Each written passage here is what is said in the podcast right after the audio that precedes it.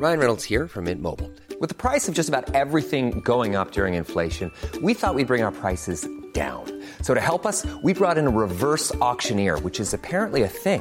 Mint Mobile unlimited premium wireless. Ready to get 30, 30, bit to get 30, bit to get 20, 20, 20, bit to get 20, 20, bit to get 15, 15, 15, 15 just 15 bucks a month. So, Give it a try at mintmobile.com slash switch. $45 upfront for three months plus taxes and fees. Promo for new customers for limited time. Unlimited more than 40 gigabytes per month. Slows. Full terms at mintmobile.com.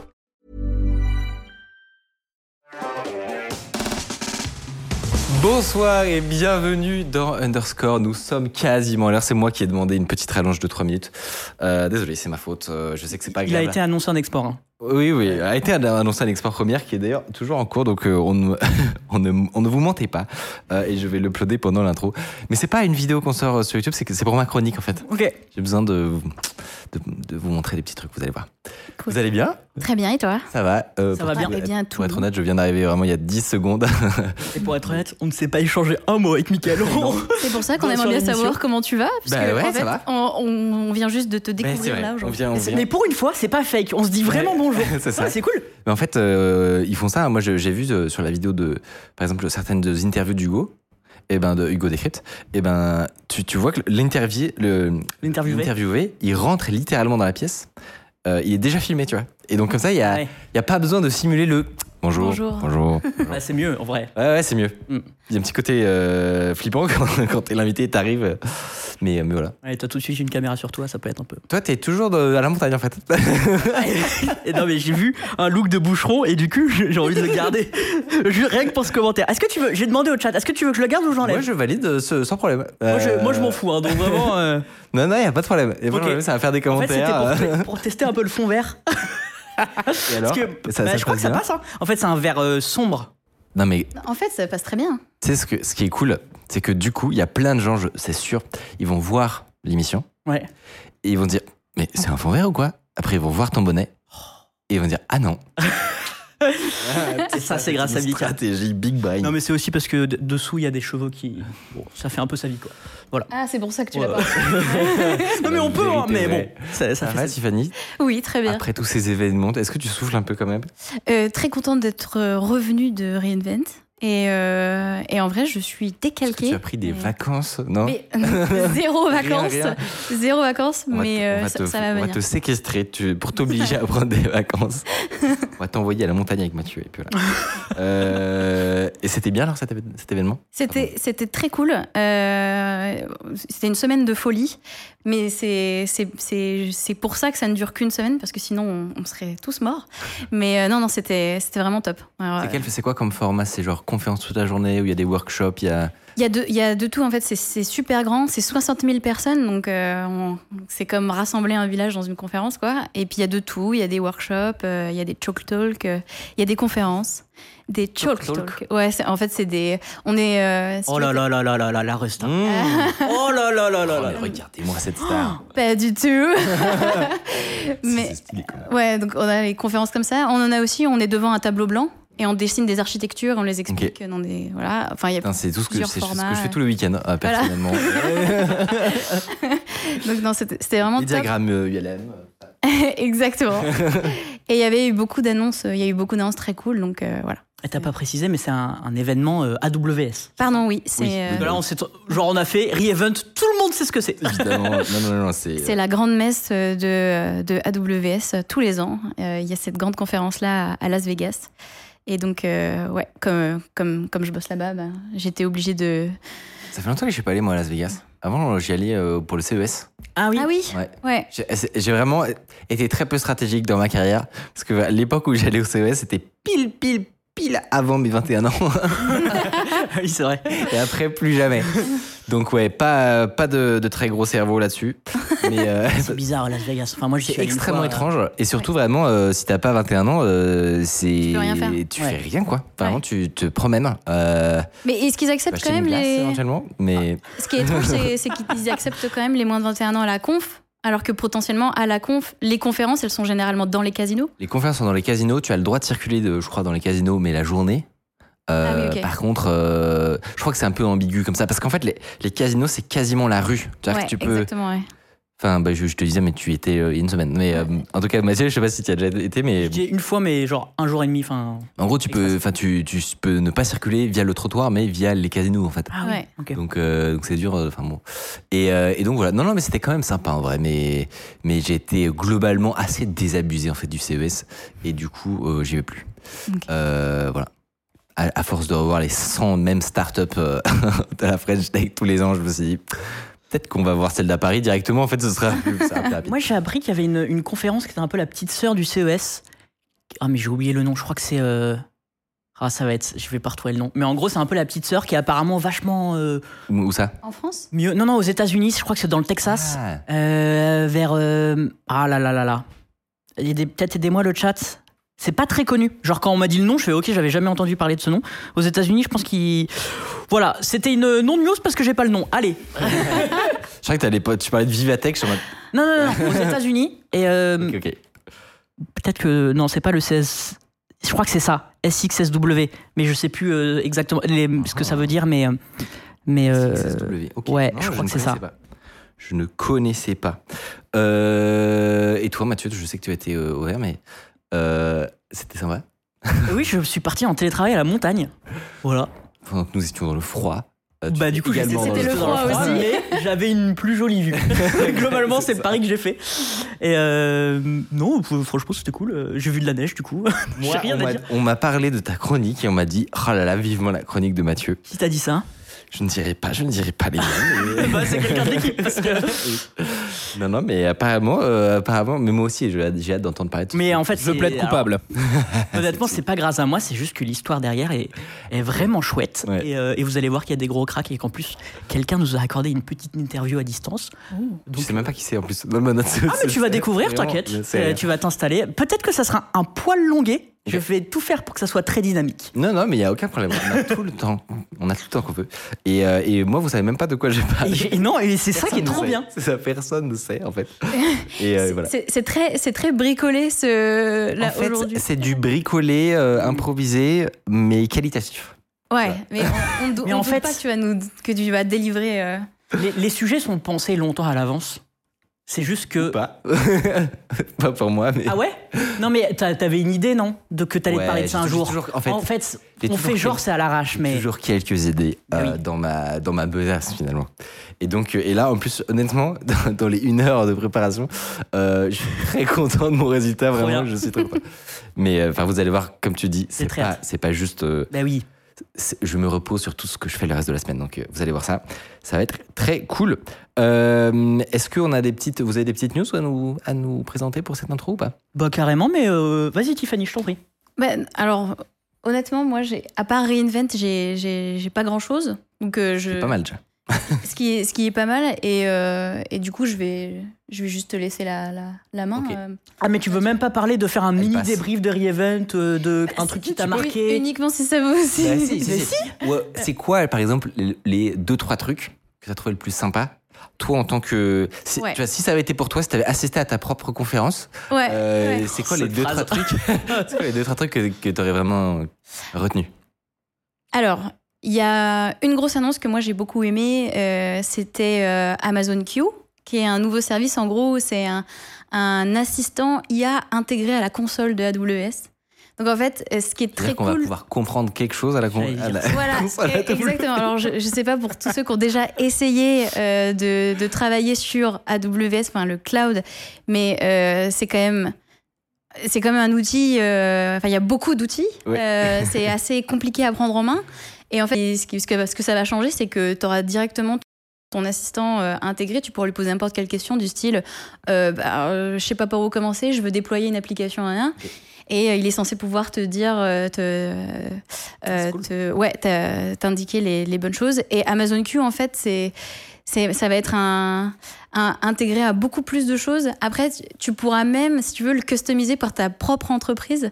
Donc, par exemple, tu pourras le, le brancher à, à ta boîte mail, tes données confidentielles de ta boîte, euh, euh, plein de trucs comme ça, et lui poser des questions du style euh, qu'est-ce qu'on a parlé à la réunion d'hier ou, ou fais-moi un Avec du coup, résumé. une de- gestion de droit super bien foutue. Exactement, exactement. Où du, coup, t'as- c'est bien privé et ça reste Ouais, dans ta boîte et tout ça. Mais ça reste ultra cool. Mo- Moi, je j'ai trop d'informations partout sur mes Slack, euh, mes Outlook, mes mails et tout ça. J'attends avec impatience le moment où je pourrais dire c'est quoi mes priorités de la journée. euh, euh, Balance-moi les trois choses que je dois faire parlé de aujourd'hui. ça quoi. déjà. Ouais, et- exactement. Ouais, exactement. Donc euh, ça va être pas mal. Non, mais c'est clair. C'est très orienté dev en fait. Les gens qui vont connaître Amazon Q, c'est pas ma maman, globalement. Non, Parce que ma maman Ouais. bosse très peu sur AWS. Je sais pas si je t'ai dit. non, c'est sûr, c'est sûr. Bah, c'est c'est, euh, c'est pour les entreprises, enfin c'est orienté Ouais, pour les c'est business. pour les devs, les gens qui intègrent euh, du service cloud. Exactement. News à toi? Euh, moi, je voulais euh, un peu. euh, parfois, on traite de sujets dans l'émission et il me reste des petites, euh, des petites Ah, émissions. des tu vois. petits bonus. Et je voulais un peu euh, prolonger le sujet de JB Kempf la semaine dernière sur. Qualcomm. Ok, ok. Euh, on, donc on a parlé de Qualcomm, des licences, euh, le fait qu'on paye très cher des licences pour notamment euh, le modem 4G, 5G. C'est vrai que t'étais pas là, Tiffany. Euh, c'est parfait, je vais pouvoir tout réexpliquer. Non. et, euh, et, et en fait, il y, a- il y a des trucs, il y a des petites anecdotes marrantes euh, parce que du coup, il y a un peu une guerre euh, Qualcomm-Apple, alors que ce sont des partenaires. Ils ont des, ils ont des contrats à watts milliards d'euros parce que dans chaque iPhone, tu as des puces Qualcomm pour avoir la 4G, la 5G et tout. Mais il n'empêche que ça coûte super cher à Apple et qu'ils essayent de s'en, de s'en défaire. Et, euh, et c'est un peu marrant parce que l'un et l'autre, ils s'envoient des petites balles. Par exemple, que Qualcomm a racheté Nuvia, une startup créée par des anciens d'Apple euh, qui ont travaillé sur les puces euh, Apple Silicon. Et en fait, c'est parce qu'ils veulent concurrencer, Qualcomm veut concurrencer les puces M1, M2, M3 dans le, de l'ère du, enfin, dans le domaine du PC. Ok. Euh, parce qu'ils se sont dit, ok, Apple, ils, ils y arrivent vachement bien. Et donc, avec des puces ARM, parce que Qualcomm, outre avoir des licences euh, euh, 5G, bah, ils font des Snapdragon, euh, tous les processeurs qu'on a dans nos Android et tout. Donc, ils ont racheté une startup créée par des anciens d'Apple, uniquement pour ça. Bon. Et de l'autre côté, il y a eu, en plus, c'est une news qui est tombée il y a deux jours. On, on avait dit que Apple avait racheté une- la division modem d'Intel Ouais. pour faire ses propres modèles, Ouais, ouais. modems et ne pas euh, dépendre de Qualcomm. Euh, et apparemment, ils ont des galères. À la base, c'était prévu pour 2023 et ils galèrent un max. Et là, il y a eu des, des titres en mode euh, Apple met fin, ne va, plus, ne va plus essayer de faire ses propres modems euh, 5G, euh, etc. Ça a été un démenti par une autre rumeur en mode en fait, s'ils continuent, c'est juste que c'est vachement dur d'arriver au niveau de Qualcomm. Ah. Mais c'est intéressant de se dire, ah c'est vachement dur, c'était prévu en 2023 à la base. Là, ils ont re-signé. Même Apple. Ouais, ouais, même Apple jusqu'en Ouais, 2026, a priori, il n'y aura pas de modem euh, Apple euh, euh, natif. Et en fait, il, ça se trouve, il y, en a qui disent, en fait, ils vont direct aller sur la 6G. Ils, vont, ils abandonnent le fait de faire un modem 5G. Donc, c'est c'est un peu dur. Et j'ai. Pardon. Je savais même pas qu'il y avait de la CSG prévue déjà. Euh, bah, il y a deux, trois entreprises qui vont dessus, euh, sur, sur, euh, sur un peu les bases de la techno. Et j'ai une dernière anecdote, et, et c'est c'est celle-là auquel je voulais en venir. On a parlé du, du phénomène de, de, de licence, et, le- et là où ce qui est un peu scandaleux chez Qualcomm, c'est qu'ils font payer une licence, forcément, parce qu'ils ont des brevets et tout sur la 5G, la 4G, etc. Sauf qu'au lieu de faire payer une licence à prix fixe par puce, par modem, qui est un dans le téléphone, euh, ils le font par prix de l'appareil dans lequel c'est intégré. Donc, euh, ça veut dire que Qualcomm va toucher plus d'argent sur un iPhone Pro Max que sur un iPhone SE, par exemple, parce que l'iPhone coûte plus cher. C'est un peu bizarre comme business model. Et ce qui est très marrant, c'est que Qualcomm pratique ce, ce business model, mais il le reproche à quelqu'un d'autre à l'inverse. En fait, il reproche à ARM. ARM, c'est pareil, ils ont des licences de on fait des processeurs. Et si vous voulez un processeur ARM, payez-nous une licence. Ouais. Euh, sauf que eux, ils ont un modèle de euh, bah, c'est par puce, c'est pas par prix de vente de l'application. Euh, et, ce qui est marrant, c'est qu'ils voudraient, ils réfléchissent, ils ont vu au Qualcomm, ils se font vachement de la thune. On est à euh, on voudrait peut-être gagner encore plus de thunes. Et du coup, ils réfléchissent à passer à un modèle où c'est par prix du, du device que tu vends. Et sauf que Qualcomm, ça l'arrange pas du tout parce que Qualcomm fait des euh, Snapdragon, des, des processeurs ARM pour les téléphones. Et du coup, ils, repre- ils, ils, Ouais. ils- ils essayent de dire ARM, ne faites pas ça. Ils font du lobbying de fou pour dire ne faites pas ça, alors que eux, du côté modem, ils s'en foutent plein les fouilles. C'est un peu comme si Apple reprochait euh, de se manger un cut de 30% sur, euh, Exactement. sur leurs matériaux, tu vois. Exactement, alors qu'ils font ça la sur l'App Store euh, avec tout le monde. Et c'est tellement. Enfin, c'est. En fait, marrant. ils se reprochent des trucs dans des domaines différents. Et ce qui est très marrant, c'est que ça fait un lien avec une autre chronique où je vous avais parlé des processeurs ARM, etc. Qualcomm fait désormais partie de l'alliance RISC-V, qui est le Ouais, ouais. fameux concurrent open source De- euh, pour contrer ARM. Et donc, peut-être qu'un jour, ils vont se passer de ARM. Donc, c'est marrant de voir qu'il y a Apple, Qualcomm et ARM. Tout le monde travaille main dans la main, mais tout le monde se déteste. C'est une belle cour de récré, si on doit en fournir. Je sais pas, c'était des petites infos, moi, je trouvais intéressantes. Ouais, Euh, et je voulais prolonger ce sujet. très cool. Est-ce que tu as compris sans avoir vu le sujet de Kempf l'année dernière? Semaine C'était vague, hein, mais. C'était euh, vague. J'étais Ouais, là, mais- j'étais là à la fois où t'as as fait la chronique euh, Ah, la fameuse. Du coup, je me rappelle de certains. En tout cas, Ouais. ceux qui étaient là la semaine dernière, j'espère que ces petites infos vous ont plu. Moi, j'ai trouvé un petit tweet. Euh, mais mes news, c'est toujours un tweet. J'avoue, en fait, dans la vie, je, je- je mets des tweets en signé. Et après, je. Une soirée, je suis en mode, Hmm, qu'est-ce que je vais leur montrer? Euh, Et ça, c'est une anecdote hyper marrante. Vous savez peut-être que dans les téléphones euh, récents, euh, il y a pas mal d'intelligence software quand vous prenez des photos qui permettent d'améliorer la qualité. Ouais. C'est-à-dire que pendant longtemps, les améliorations, elles étaient surtout hardware.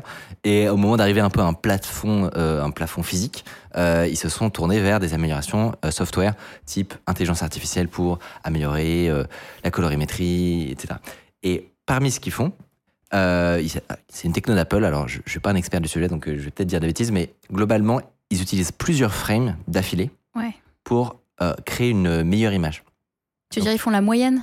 En- Alors, je pense que c'est pas littéralement une moyenne, Ouais. mais à mon avis, de manière intelligente, ils vont récupérer peut-être des portions, des choses comme ça, et ça, ça va leur permettre de créer une, im- une image qui a une meilleure colorimétrie euh, et euh, des, enfin voilà, qui est le plus- la plus parfaite possible. Tu vois. Et un truc marrant s'est produit. Quelqu'un a pris une photo avec son iPhone et sans aucune retouche. Il n'y a pas de retouche, hein, c'est pas passé dans Photoshop, mais son iPhone a sorti. Ah, elle a pas la même position des mains? Ouais. Vous Ah avez vu ou pas? Ouais. Oh, c'est bon. C'est marrant. hein C'est- en fait- ouais. Est-ce que vous devinez ce qui s'est passé? Bah, c'est juste qu'il s'est embrouillé dans les frames. En gros, du coup, l'iPhone a pris plusieurs frames et normalement, il est censé les merge. Ouais. Et Et, là, il a considéré, comme avec ses des miroirs, que c'était des personnes différentes en fait. C'est énorme. Et euh, du coup, il a pris euh, bah, plusieurs parties de plusieurs de ses photos et il les a, Très marrant. il les a assemblées dans une Et puis- unique photo de Frankenstein, un peu bizarre. Ce qui est très cool, c'est que il y a les, il y a pas de faux raccords. Enfin, en tout Ouais. cas, j'en vois, j'en vois pas quoi. C'est euh, Ouais, il y, a- y a de quoi alimenter des théories du complot. Ouais. Dans, dans les réponses sur Twitter, il y a des gens qui disent Non, mais c'est juste un bug dans la matrice. carrément. C'est Mais euh, énorme. j'ai trouvé ça assez marrant, ouais. Surtout que c'est un petit, euh, voilà, petite anecdote, mais qui permet de se rendre compte que de ce que fait en fait le téléphone sans même qu'on s'en rende Ouais. compte Ouais. quand on prend euh, des photos. Euh, voilà. Et oui, effectivement, c'est en vrai, c'est ça fait un bon, ça fait une belle photo qui aurait été galère à, à faire en retouche en réalité. Donc, ça se trouve, C'est ça clair. pourrait être utilisé Ouais. pour faire des Peut-être effets. qu'il y en a, ils vont essayer de. Mindfuck leur iPhone, mais je pense c'est que ça. Des galères. Ouais, c'est galère. Euh, je vous présente le programme de ce soir. Euh, le machine learning en passe de révolutionner l'archéologie et nos connaissances sur l'Antiquité. Mathieu, tu nous raconteras ce challenge qui consiste à lire un papyrus sans pouvoir l'ouvrir. Oh. Ah ah, intéressant. On a hypé Tiffany. Bah ouais, En fin d'émission, on va recevoir notre jeune invité, Gabriel Rochet, euh, qui, s'est mis en tête de fabriquer son, propre son propre téléphone, voilà, à l'âge de 13 ans. Et Malaise. il y est parvenu. Et il sera avec nous. Je sais pas si. Est-ce qu'il Il a commencé à l'âge de 13 ans. Aujourd'hui, il en a 17 ans. Oui, oui. Oui, il vient pas à 13 ans. Est-ce qu'il est-ce que tu- il a, il a pu amener des. Oh oui. Il, a, Oh, il a toutes les pro- il a tous les proté- prototypes. Trop C'est bien. Putain, c'est trop bien. Mais là, pareil, on s'est même à- à- très peu Ouais. concerté. Ça, Mais c'est ça, c'est trop bien. ça s'est validé en Ça, dernière c'est minute. c'est- ça, c'est un peu fait exprès. On va être moi, dans la moi, je suis au courant, mais vous, vous allez pouvoir euh, tout découvrir. Ah oui, toi, tu sais. ah bah oui, moi je On sais. oui. Ouais, évidemment. Mathieu, c'est tout. C'est le, c'est le maître du jeu. Bah non, parce que parfaite transition. De quoi vas-tu nous parler? Moi, je vais vous parler d'intelligence artificielle. Évidemment. Mais pas de n'importe quelle IA. Je vous en parle juste après le jingle.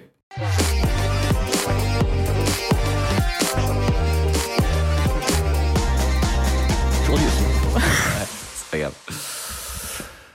Bon, je crois que c'est bon. Tout le monde sait que les IA de génération d'images ont atteint un niveau stratosphérique. Les gens confondent. On a du photoréalisme. On sait plus le réel, le faux. Ok, ça, c'est bon.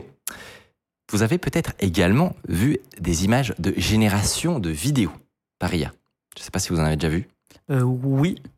Ça commence à arriver un peu doucement, ça se fait discret, mais vous avez peut-être vu des démonstrations à droite à gauche. Moi aussi, j'ai vu ces démonstrations depuis plusieurs mois, je suis ça de très très près. Et en fait, ça m'a donné des idées, parce que c'est beau de, euh, voilà, de montrer des démos, euh, des trucs faits par d'autres gens, etc. Mais il y a un moment, je pense qu'il y a beaucoup de gens qui voient tout ça, qui se disent, ok, en fait, mais comment ça pourrait être utile moi dans ma vie de tous les jours? Genre comment je transforme cette démo sexy de Twitter en quelque chose de réellement utile, genre pour moi ou pour ma boîte? C'est exactement la question que je me suis posée. Et je vais vous montrer un outil sur lequel je travaille depuis deux semaines, que j'ai concocté, et je pense qu'il va rendre jaloux beaucoup de monde, y compris beaucoup de youtubeurs.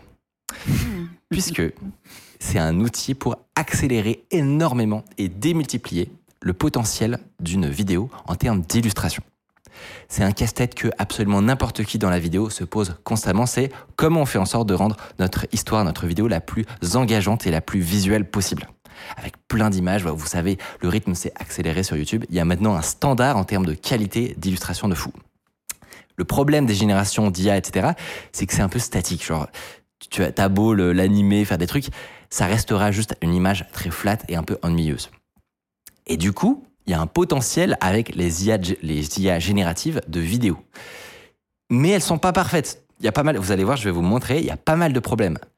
Mais, en fait, on peut souvent les contourner en étant un peu malin. Et je vais vous montrer tout ce que j'ai imaginé pour essayer de faire un outil de A à Z qui permet, en fait, l'objectif final, c'est que en 30 secondes, juste en lisant le simple script d'une vidéo, l'outil soit capable de générer de A à Z des dizaines et des dizaines d'illustrations ultra contextuelles et magnifiques.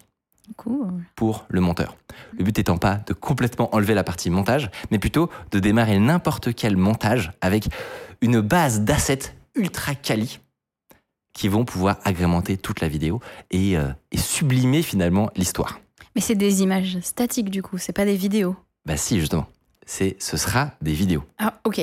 Mais c'est ça. Tout... de voir. Parce qu'en fait, ce que je viens de décrire là, tu peux le faire déjà avec Midjourney en statique. Bah tu peux générer avec une API ou des trucs comme ça, générer 50 images qui parlent à peu près de ton sujet.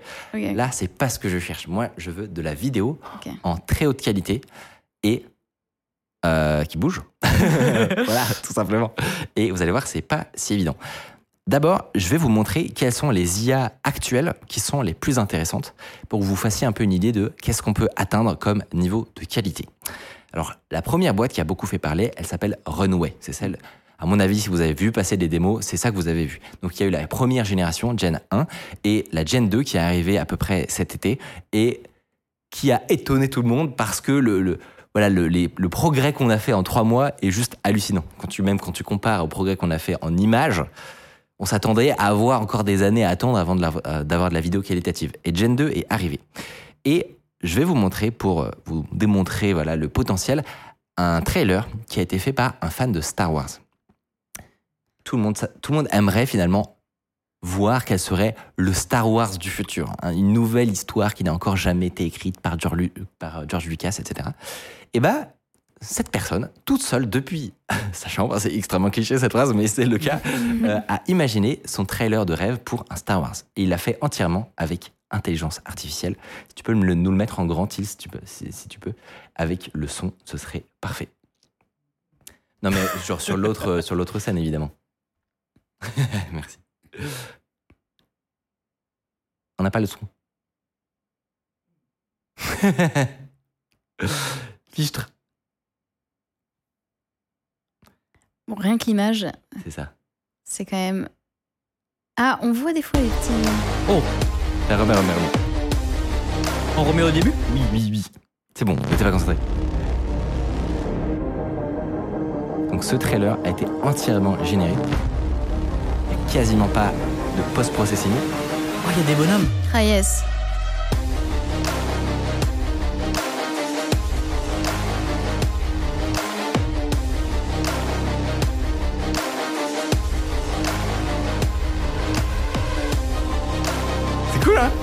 Cool. Waouh C'est très très cool. Je m'ennuie même limite un peu moins que sur les vrais trailers. Mais ouais, mais c'est fascinant.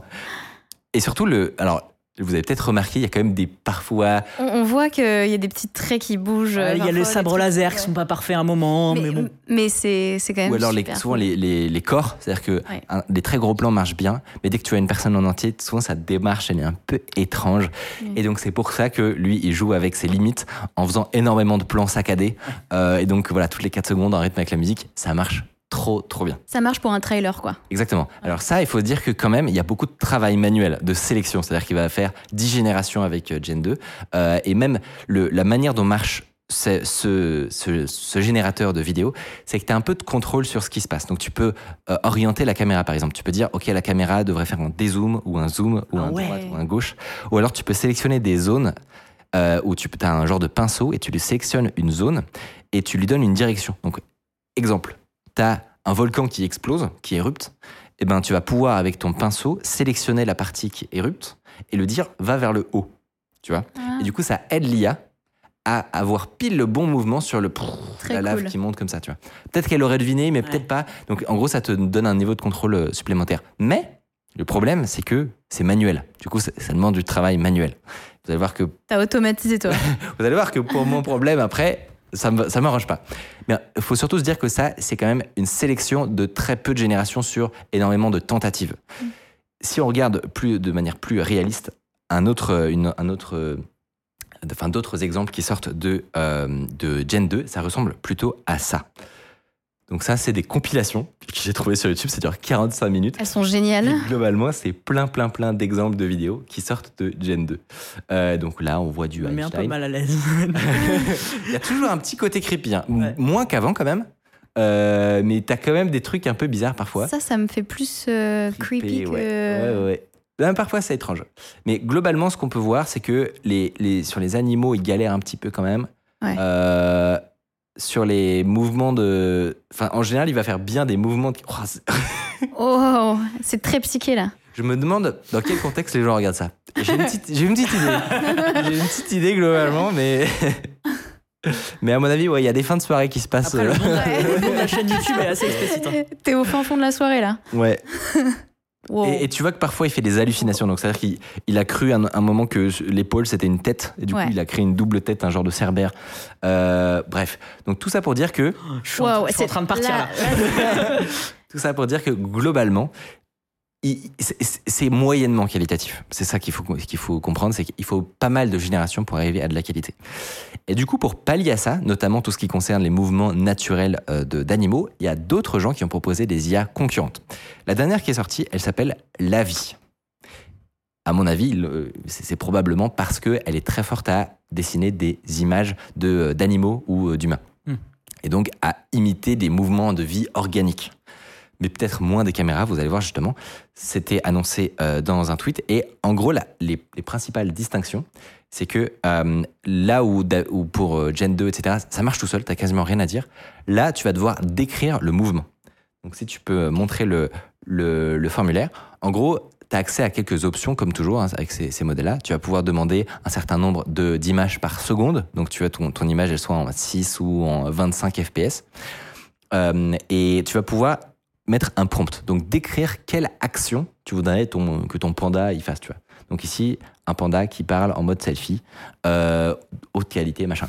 Donc c'est un, un peu le même fonctionnement que sur les mid-journées qu'on connaît, mais appliqué à la vidéo. Et donc on imagine qu'une version ultra aboutie de ça, ça permettrait de faire en sorte de, de lui faire faire des actions enfin, non prévisibles. Tu vois. Par exemple, si tu veux qu'il se mette debout et qu'il danse la polka, eh ben, on, on imagine qu'il faudrait un système de prompt aussi que les IA dont je vous ai parlé avant n'ont pas. Hmm. Donc ce serait peut-être plutôt ça en fait, Ouais. la, la- l'IA du futur qui génère de la vidéo. Mais Là, là, la output, c'est euh, c'est euh, une vidéo. Enfin, c'est un. On dirait un gif là. on dirait un GIF. Ouais. Alors pourquoi on dirait un GIF? Alors que en fait, bon, c'est une vidéo parce qu'en fait, un GIF c'est juste une vidéo avec peu de frames. Ouais, En fait. exactement. Ouais. Là, la raison pour laquelle c'est, euh, c'est, ça, ça sort seulement euh, en mode GIF comme ça, c'est qu'il y a peu de frames en réalité qui sont produites. Ok. Ce que ne nous dit pas euh, le Gen 2 euh, Runway, là, c'est que en fait, ils font du post-processing pour tricher. C'est-à-dire que Ah, pour fluidifier le mouvement entre les frames. la plupart des, euh, la plupart des générateurs de vidéos, en réalité, faut imaginer que c'est des générateurs d'images, type euh, Midjourney et compagnie, mais avec une dimension en plus. C'est-à-dire que plutôt que de simplement devoir générer, une matrice de pixels, il faut imaginer une dimension supplémentaire où ils doivent imaginer le mouvement et faire de la prédiction de mouvement. Et donc ça veut dire que eux, dans leur training, ils doivent avaler des quantités et des quantités de petites vidéos qui font en général quelques secondes. On n'arrive pas à aller plus loin que ça, c'est déjà incroyable en vrai. Euh, ça fait en général quelques secondes. Et du coup, il faut le voir comme. C'est comme s'ils devaient apprendre un cube au lieu d'apprendre une matrice en fait. Ouais. Et donc, chaque image fait partie de la même génération. C'est pas, c'est pas juste qu'il lance mid-journée euh, plein de fois d'affilée. Ça, on a vu pas mal de tentatives qui, qui, qui, faisaient ça dans Stable Diffusion, mais ça marche pas très bien. Globalement, le, la, cohérence, elle, elle part totalement et ça fait des trucs psychédéliques. Donc là, la, la nouvelle approche, c'est de vraiment générer toute la, toute la séquence d'images en un seul coup, en fait.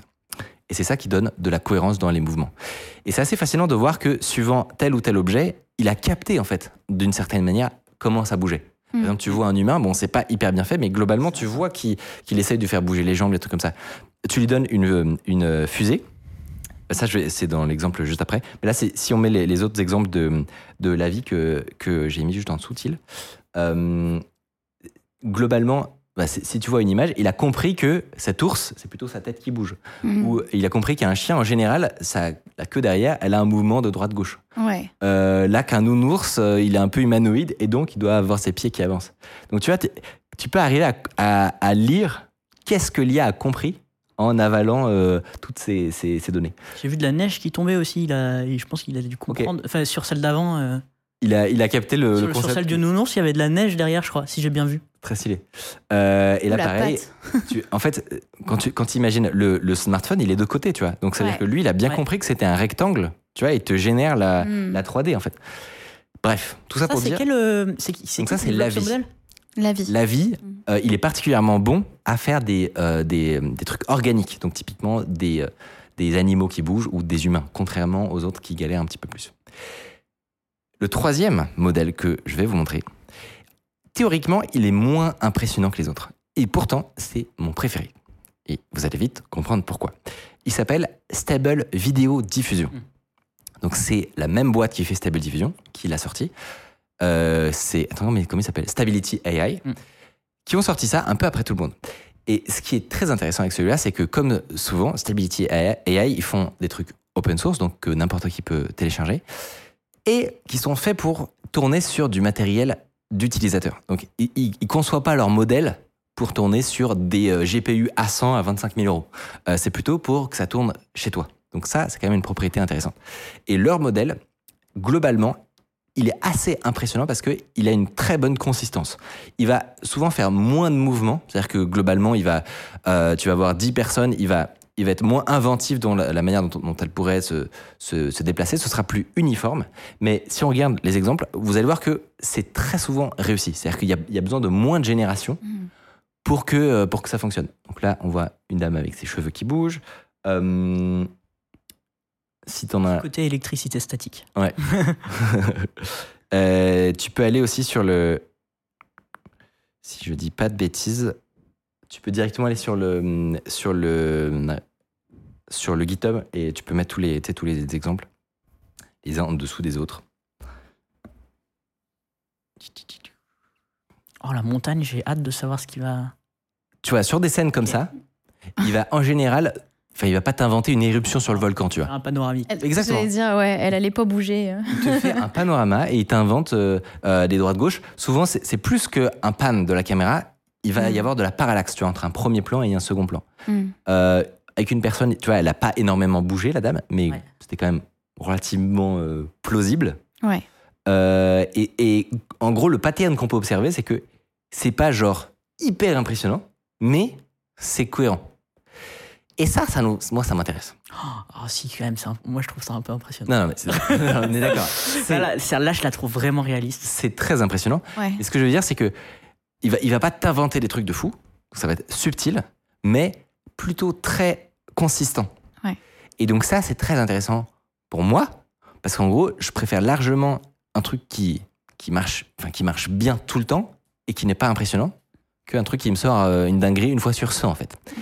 Et le deuxième truc génial, en fait, de ce modèle, c'est que comme il est open source, il y a des gens qui l'ont déjà très très rapidement déployé sur des services en ligne à la demande.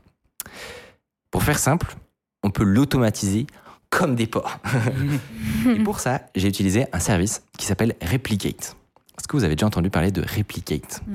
Moi, ça me dit un truc, mais alors je sais, je sais plus ce que c'est. En général, les gens peut-être qui nous écoutent l'auront vu passer comme ça euh, en testant des modèles. Donc tu vas sur replicate.com et euh, si tu veux montrer la, la homepage à quoi ça, ça ressemble, je t'ai mis un... Qu'est-ce que je t'ai fait? Si, si, oui, je t'ai mis le- une vidéo que j'ai enregistrée. Euh, donc si tu peux mettre ça en full screen idéalement. Euh, non, voilà, par- parfait, Ah parfait. oui, oui. Ok. Euh, Mm. Donc peut-être vous l'avez déjà vu passer en lançant un modèle au hasard. Vous avez vu un, un nouveau modèle d'IA, de- d'image ou d'audio, et vous êtes arrivé sur une interface comme ça, où en gros vous avez le petit formulaire à gauche, la génération, etc. Et peut-être que comme moi, au début, vous vous êtes dit, ok, cool, un logiciel pour générer des IA. Sauf qu'en fait, ce serait passé à côté de ce qui est dingue dans ce système. Pour comprendre, il faut se mettre dans la tête d'un développeur qui aujourd'hui là voudrait utiliser toutes ces nouvelles IA super cool. Quand tu es développeur et que tu veux faire des inférences sur des gros modèles d'IA qui tournent sur des GPU, en gros, tu as le choix entre déployer ta propre infra, donc ton data center ou ton ordi chez toi avec un GPU qui tourne, qui tourne H24 et qui te coûte 400 balles par mois d'électricité. J'allais dire, c'est cher. Exactement. Ou deuxièmement, louer une infrastructure, donc par exemple un serveur unique avec un GPU au mois. Pour vous donner un ordre d'idée, un serveur que tu dois louer au mois, ça va coûter très facilement dans les 200, 300, 400 euros pour des petits GPU pas extrêmement puissants. Donc ça va vraiment très très vite. La location de GPU au mois, c'est vraiment vraiment assez violent.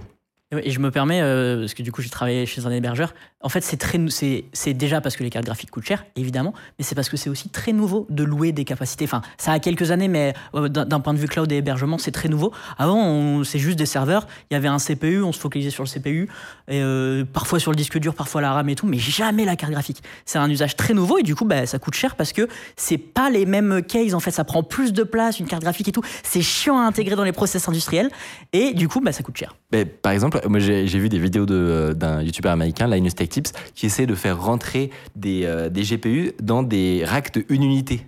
Ouais. Et c'est bête, mais je me suis dit, en le voyant, je me suis dit, ah bah oui, bah, c'est pas si évident en fait. Bah Euh, oui, Et donc, complètement. ce qu'on sait, c'est que dans les data centers, ce qui coûte cher souvent, c'est La place. la place. Ah bah, c'est tout est optimisé euh, vraiment au poil de cul. Bon, maintenant ils savent le faire, hein, mais euh, c'est nouveau. Il y a des R&D derrière, faut rentabiliser, etc. Et c'est notamment pour ça que les GPU entreprises de Nvidia sont beaucoup plus fins. Voilà. Mais beaucoup plus remarqué. Et beaucoup plus cher. Et c'est scandaleux. On Également. reparlera de Nvidia dans cette émission parce qu'il y a des sujets à faire. En vrai. Euh, et donc, voilà, ça coûte en gros dans les 200, 300, 400 balles très facilement.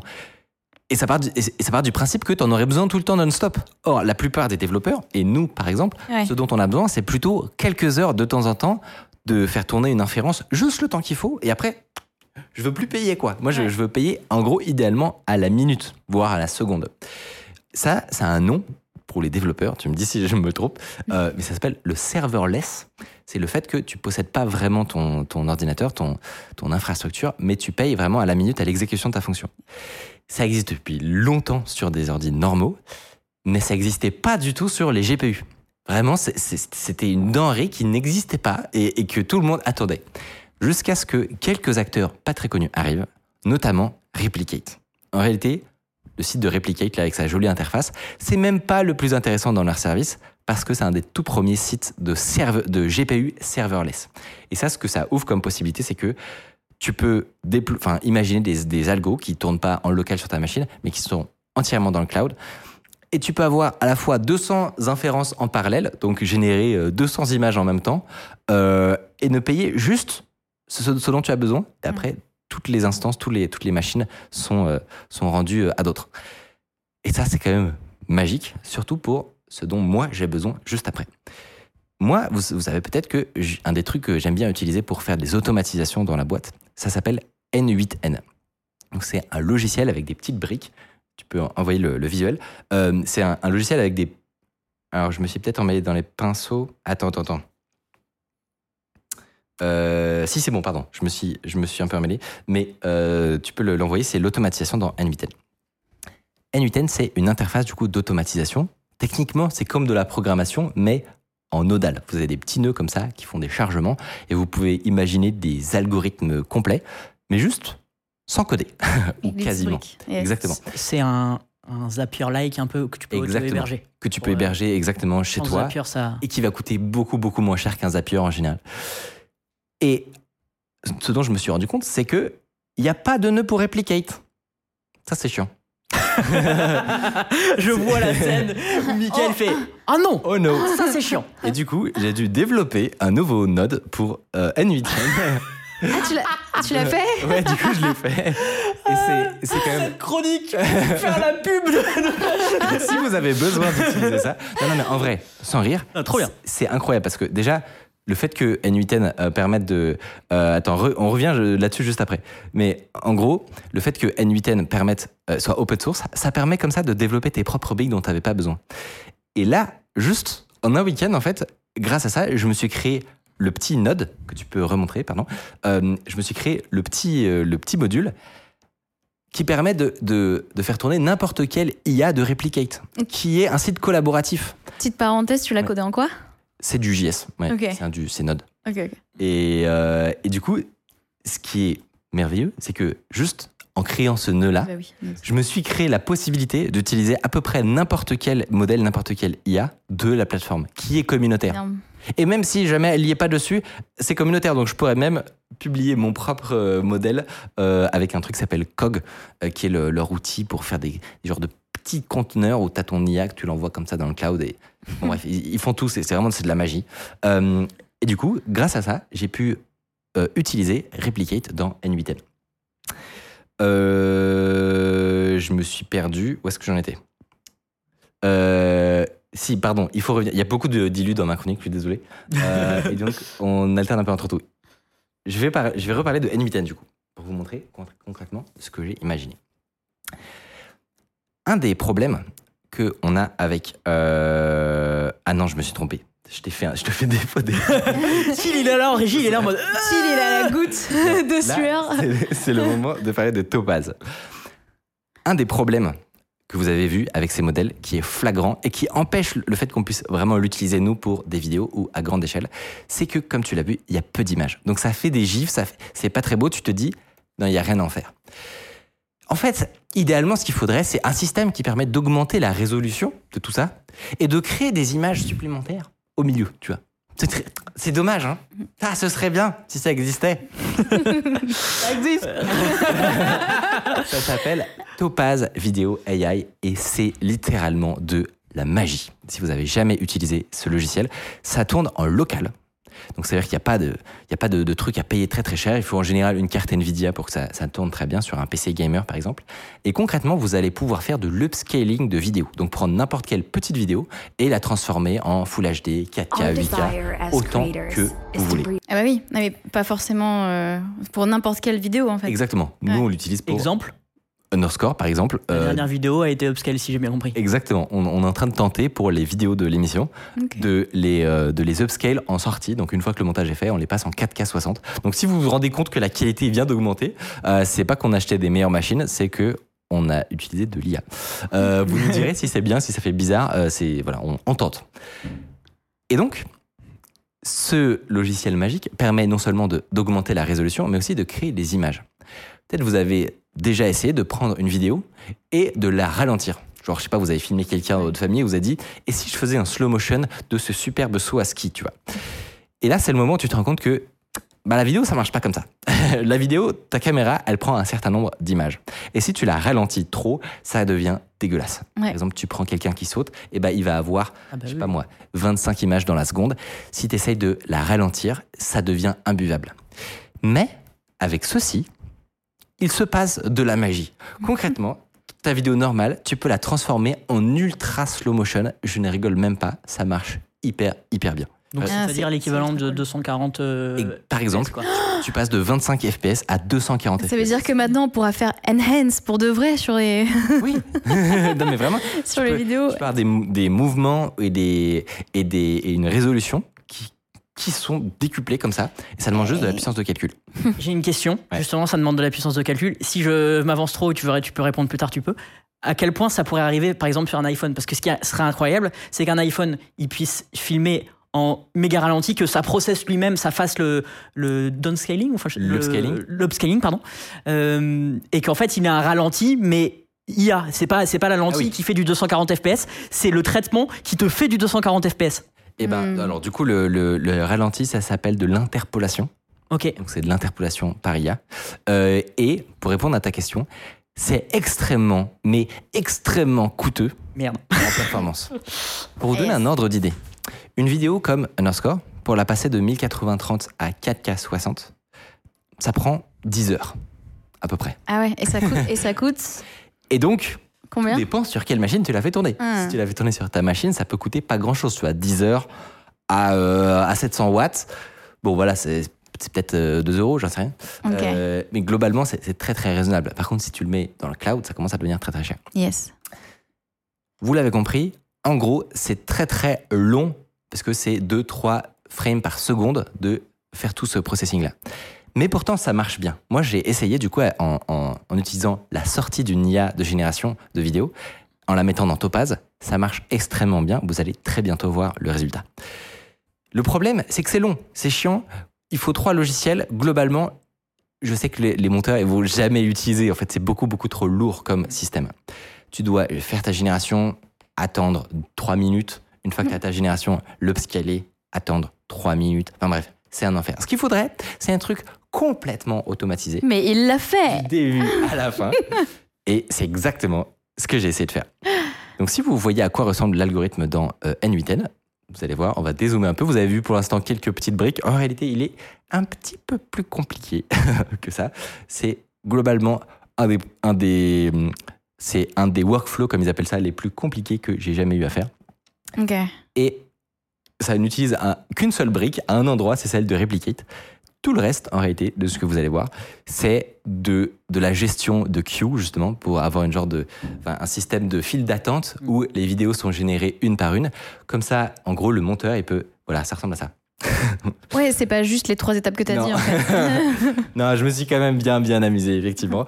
Et globalement, tout ça, c'est un système pour avoir une file d'attente qui prend une par une chaque, euh, chaque image en entrée, qui va générer une vidéo, qui va démarrer un serveur dans, euh, dans le cloud avec un GPU, qui va faire le- l'upscaling automatiquement, qui va le, le- le mettre en sortie dans notre logiciel de traitement de rush qui s'appelle Frame.io et qui va éteindre l'ordi. Et en gros, tout ça est géré de manière intelligente où en fait l'ordinateur il s'allume uniquement quand il a des, des euh, générations à faire et hop, il s'éteint dès qu'il a fini. Avec un, un des, petits, euh, des petites marges de sécurité. On voit que t'as lancé tous tes runs à 18h22. Voilà, exactement. Le mec pas du tout short pour l'émission. Mais justement, ça, c'est ça qui est intéressant. C'est que j'ai fait ça au dernier moment pour l'émission. Et vous allez voir ma vidéo finale, combien de temps j'ai mis pour Alors, la faire. T'as fait ça, euh, pas le.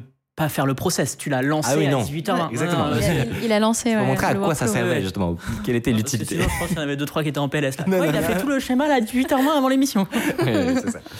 Euh, ok, bon, c'est le moment d'avancer un peu dans la démonstration. Concrètement, à quoi ressemble l'outil? Parce que là, vous, vous avez vu un truc nodal horrible. Les monteurs, eux, ils n'utilisent pas ça.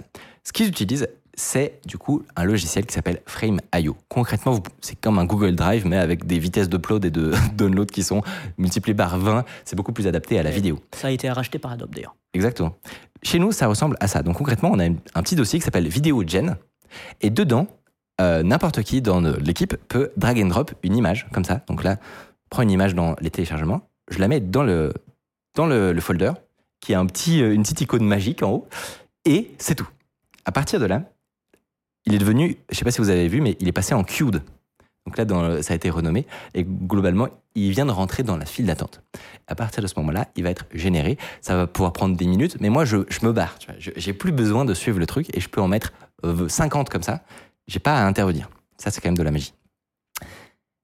Et du coup, je me suis dit que j'allais vous faire une démonstration de à Yes. quel point c'est génial. Pour ça, j'ai demandé à ChatGPT de m'inventer une histoire. Ne me demandez pas pourquoi. Euh, c'est une histoire qui parle de hackers et de euh, roller. De roller. Oui. Il se trouve qu'en ce moment, je me suis mis au roller. C'est vrai? Ok. Et du coup, je, voilà, je vous ai imaginé une petite histoire de hacking sur roulette finalement. Euh, et donc je lui Tu viens en- roller au travail? pas encore, pas encore. Le niveau- le niveau est pas encore suffisant.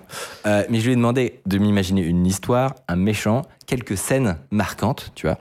Euh, donc voilà, là il a imaginé des, des, des, des scènes dans la rue, des scènes, une confrontation finale entre le méchant, un hackathon, enfin bref, plein de scènes parce que j'avais pas trop d'idées en fait.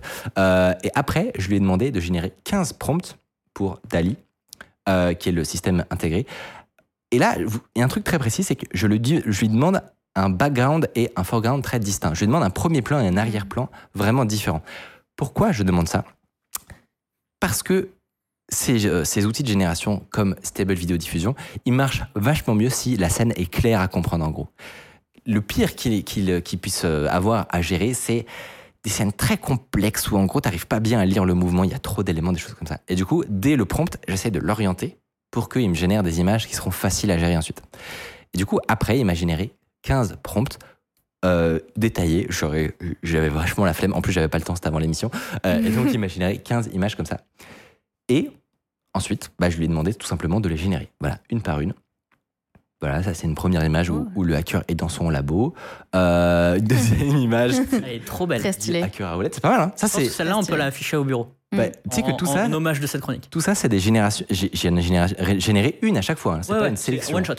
Euh, voilà, donc Elles ça, sont toutes très classes. là. c'est le gang des méchants. Ah ouais. Euh, là, c'est. Putain, Dali, c'est devenu stylé. hein. T'as vu ça J'avoue, par habitude, j'utilise plus Midjourney. Mais Dali. Non, non, mais c'est devenu vraiment très bien. Surtout, en- ils sont meilleurs maintenant en compréhension du prompt. Donc, le fait de te créer la scène que tu veux. Et voilà, et ça, c'est la fin de. Non, non, ça, là, il est en train de, de démonter le truc du méchant. Là, c'est le. C'est le lab. Celle-là, elle est belle aussi. Pas mal, hein Alors, ça, je l'aimais pas trop, du coup, je l'ai refait. C'est le CEO qui annonce des mauvaises nouvelles à la fin de l'histoire. Euh... Alors, en fait, c'est des index. hein. J'ai vérifié. Ah ouais, mais alors. Nous, on n'a pas vu ça tout de suite. mais, mais de loin, elle est, elle est pas mal, clairement. Euh, et c'est moi, j'avais pas remarqué, mais c'est, ça ressemble au, au logo de Lego, juste avant. Euh, je- en fait, je l'ai pas demandé. Hein, de, de- Ah, de la boîte? Ouais, juste avant, le, le, le prompt, c'est. Ça ressemble un peu, je trouve. Non? Hmm. c'est pas, Ça ressemble pas à ça, le logo de Lego? Ah, de Lego. euh, Le Lego, euh, les jouets, jaune, quoi. C'est rouge et jaune Ah, peut-être je me suis trompé. Ou alors, je c'est, je sais pas, ouais. mais ça ressemble à un truc, je trouve. Ça me fait penser à un truc de bouffe, moi, mais. Ouais. Euh, bref, donc ça, ce sont mes images pour commencer. Vous avez bien vu que tout ça était statique, évidemment. Donc c'est un peu, voilà, moi, si, si je veux euh, l'utiliser pour ma vidéo euh, où je suis en train de raconter l'histoire d'un hacker célèbre qui avait des patins à roulettes, eh ben c'est un peu dommage, il n'y a pas grand-chose. Donc j'ai mis tout ça dans mon système. Alors moi j'ai fait ça, comme tu l'as dit, j'ai fait ça à, à 18h20 à peu près. Ouais. Après, je suis parti. À 18h45, 50, toutes mes générations étaient faites. Donc, en gros, ça a pris à peu près une demi-heure. Ouais. Donc, c'est pas, pas rien. Mais l'avantage, c'est que j'ai pas eu à être derrière à m'en occuper, tu vois. Donc, je suis revenu 30 minutes plus tard. J'ai téléchargé tous mes rushs. Je les ai mis à la suite. Et voilà, en gros, Et ce donc, que ça donne. c'est ça qui est exporté. Et qu'on- le fait qu'on a. Et eu 3 minutes de retard. Ça, exactement. Je n'ai même pas regardé le résultat. Ah, t'es en train de découvrir avec nous là? Ouais. Wow. Ah, elle est pas mal, celle-là. Elle est Elle vraiment est très belle. cool. Eh. Ah, si t'avais eu le temps de mettre une petite musique en plus Oui. dessus, en mode On trailer. en mettra au montage. Oh, mais je suis choqué. En fait, j'avais pas vu. En vrai, stylé. Pour l'instant, c'est sans faute. Hein. C'est-à-dire que Ouais, ouais. Ouf. Oh, non, mais c'est pas mal, hein, ça fait un, on dirait un. Non, c'est un peu bizarre, mais on dirait un accéléré. Et Là, ça, ça, c'est très cool. Ce plan-là. Mais je suis choqué par contre. Non, mais tu sais que tu, tu prends chaque plan. Regarde les, les, les mains le- du gars, on dirait que c'est un, Hmm. c'est en first person view. Celle-là, elle est magnifique aussi. Ouais. Oh, celle-là. Elle- Celle-là, elle, elle est cohérente. ouais. Ouais, elle est cohérente de fou. Ah, on, on nous met une musique en plus. Très stylé. Oh Trop marrant, il a. il Le a- mec a disparu. Je sais pas pourquoi. Ouais, mais. En fait, ça, fait ça un le fait. hein. Ça le Ouais. fait. Il y a un petit problème sur les visages, mais à Ouais, part ça, ouais. on l'a Et déjà là, vu, je, je crois que c'est là. Il en reste une à la fin. Ouais, tiens. non, aller. non, en double, peut-être Oui, qu'ils c'est ont ça. mis, euh, Je pense que j'en ai, j'ai fait plusieurs générations en fait. Voilà, et après je l'ai remis. Mais alors, tu sais que si, si tu rajoutes une bonne musique de trailer et que tu raccourcis un peu les rushs, là, c'est un peu lent. Ouais. Ouais, ouais, ouais. Déjà, déjà là, ça. Comme le trailer de Star Wars. Ouais, ouais, Ouais. ça, ça allait très vite. Ouais, là, je pense que si tu vas, si tu cut un peu les plans en plus vite, Mais je suis refait En fait, c'est trop bien parce que En vrai, c'est très cool, J'ai ouais. pas eu le temps de voir les résultats. Et en fait, moi, là, ce- le- je- ce qui me choque le plus, c'est le taux de réussite. C'est-à-dire que Ouais. dans les essais que je faisais, j'ai mis beaucoup de temps en fait à trouver les piles, les bons paramètres à ajuster. Parce que là, vous- comme vous, vous l'avez vu, c'est hyper fluide, c'est des longs plans, ça dure 5 secondes. Alors que ce qui sort de mon modèle d'IA, c'est uniquement 25 frames. Je sais pas si vous réalisez. Ouais. Donc l'IA, elle génère 25 frames. C'est pas beaucoup, tu vois, c'est juste 25 images. Et du coup, j'ai mis beaucoup de temps à trouver, ok, est-ce qu'il vaut mieux générer 5 secondes à 6 FPS ou une seconde à 25. Et après, le, le, le slow motion, vaut mieux faire du slow-mo x2, x3, x4. Bref, j'ai pris beaucoup de temps à fine-tuner tout ça. Et je suis trop content parce que vraiment, le résultat, là, Ouais, c'est genre te- 80% de réussite. Quoi. Donc, Mm. euh, Mais du coup, ça- euh, combien de temps ça t'a pris pour fine-tuner euh, tout ça à peu près là? Ben, quelques jours. En gros, ouais, j'ai Ok. j'ai fait pas mal de générations, j'ai testé pas mal de trucs. Euh, et euh, globalement, quelques jours. Par contre, là, j'ai- sur, sur le- la partie prompt, qui Ouais. peut être améliorée aussi pour avoir un style un peu consistant, etc., qui soit un peu toujours le même, j'ai passé 5 minutes. Enfin, vraiment, c'est Ouais. la seule conversation que vous avez vue avec ChatGPT. C'est vraiment très cool. Euh, je vois que dans le chat, certains sont, certains sont Hypés. hypés. Donc, je suis très content. Euh, je vous l'ai dit, c'était voilà, une expérience en, comme ça en 10 jours. Mais je suis sûr qu'on peut aller encore plus loin. Notamment, j'ai des idées où là, on passerait vraiment à un niveau de mindfuck, mais supplémentaire. Parce que là, toute l'interaction que j'ai eue avec ChatGPT pour générer l'histoire, les prompts, etc., quand on y pense, ça s'automatise en vrai. Genre, j'ai pas fait, j'ai rien fait d'incroyable, quoi. J'ai lui demandé de générer des prompts à l'appel, quelques questions un peu ciblées. Mais, en fait, ça, maintenant, c'est une brique. J'ai une brique qui me fait image, tout, vidéo de 5, secondes qualitative avec euh, haute fréquence. C'est une brique. Maintenant, on peut la, on peut la coller avec d'autres trucs. Par exemple, imaginons un système qui lirait une vidéo que je viens de tourner, qui lit le, lit le script en entier, après qui la découpe en chapitres logiques, après qui prend chaque chapitre et qui imagine, je sais pas moi, des scènes voilà, qui illustreraient de différentes manières la, la plus sy- sympa possible et visuelle euh, ce qui est raconté dans la vidéo. Et hop, après, la brique qui automatiquement va transformer ces générations d'images en générations de vidéos. Ça va prendre probablement 24 heures sur toute une vidéo parce que c'est- très très long. Mais c'est pas grave, le truc est fait pour marcher tout seul.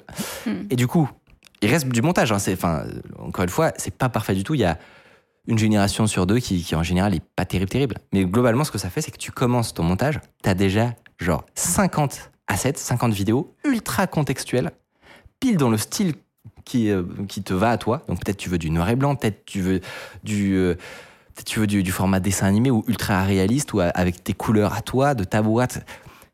Et tu peux avoir 50 vidéos comme ça, qualitatives, pile en lien avec ta vidéo, qui te sont générées avant même que tu aies commencé à monter. quoi. T'as pas, t'as pas encore travaillé, t'as rien fait. Bon, ça t'a coûté quelques euros en génération. Justement, ça, ça coûte combien euh, Genre, là, ce que tu as fait par exemple, Ouais. tu sais combien ça te coûte sur Replicate? Je pense que euh, une vidéo, en gros à peu près, une vidéo, ça coûte à peu près 10 centimes, à mon avis.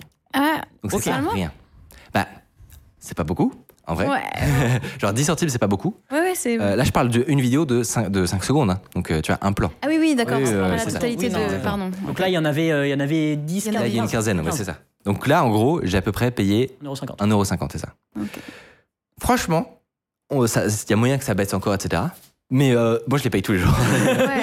je les paye toujours, en fait. Quand, quand, en fait- quand tu imagines ce que, ce que j'aurais été capable de faire sinon dans les 10 minutes euh, que j'ai passé à faire ça, sans ce système-là, pff, Ouais, moi, ouais. franchement, je- je- tous les jours, je les paye. Non, mais ça vaut carrément le coup, ouais, c'est clair. Et en fait, il faut comprendre que, bah, par exemple, si on prend une vidéo underscore, euh, il y, a, y, a des- y a des enjeux d'illustrer les vidéos sur des sujets où parfois, ça dépend des sujets, hein, mais il y a des sujets où c'est très dur d'illustrer quand, on commence à parler de développement ou de, ou de choses comme ça, ou même de cyber. En ça dépend de- des sujets. Et euh, il y a vraiment un enjeu du côté de, nos monteurs de.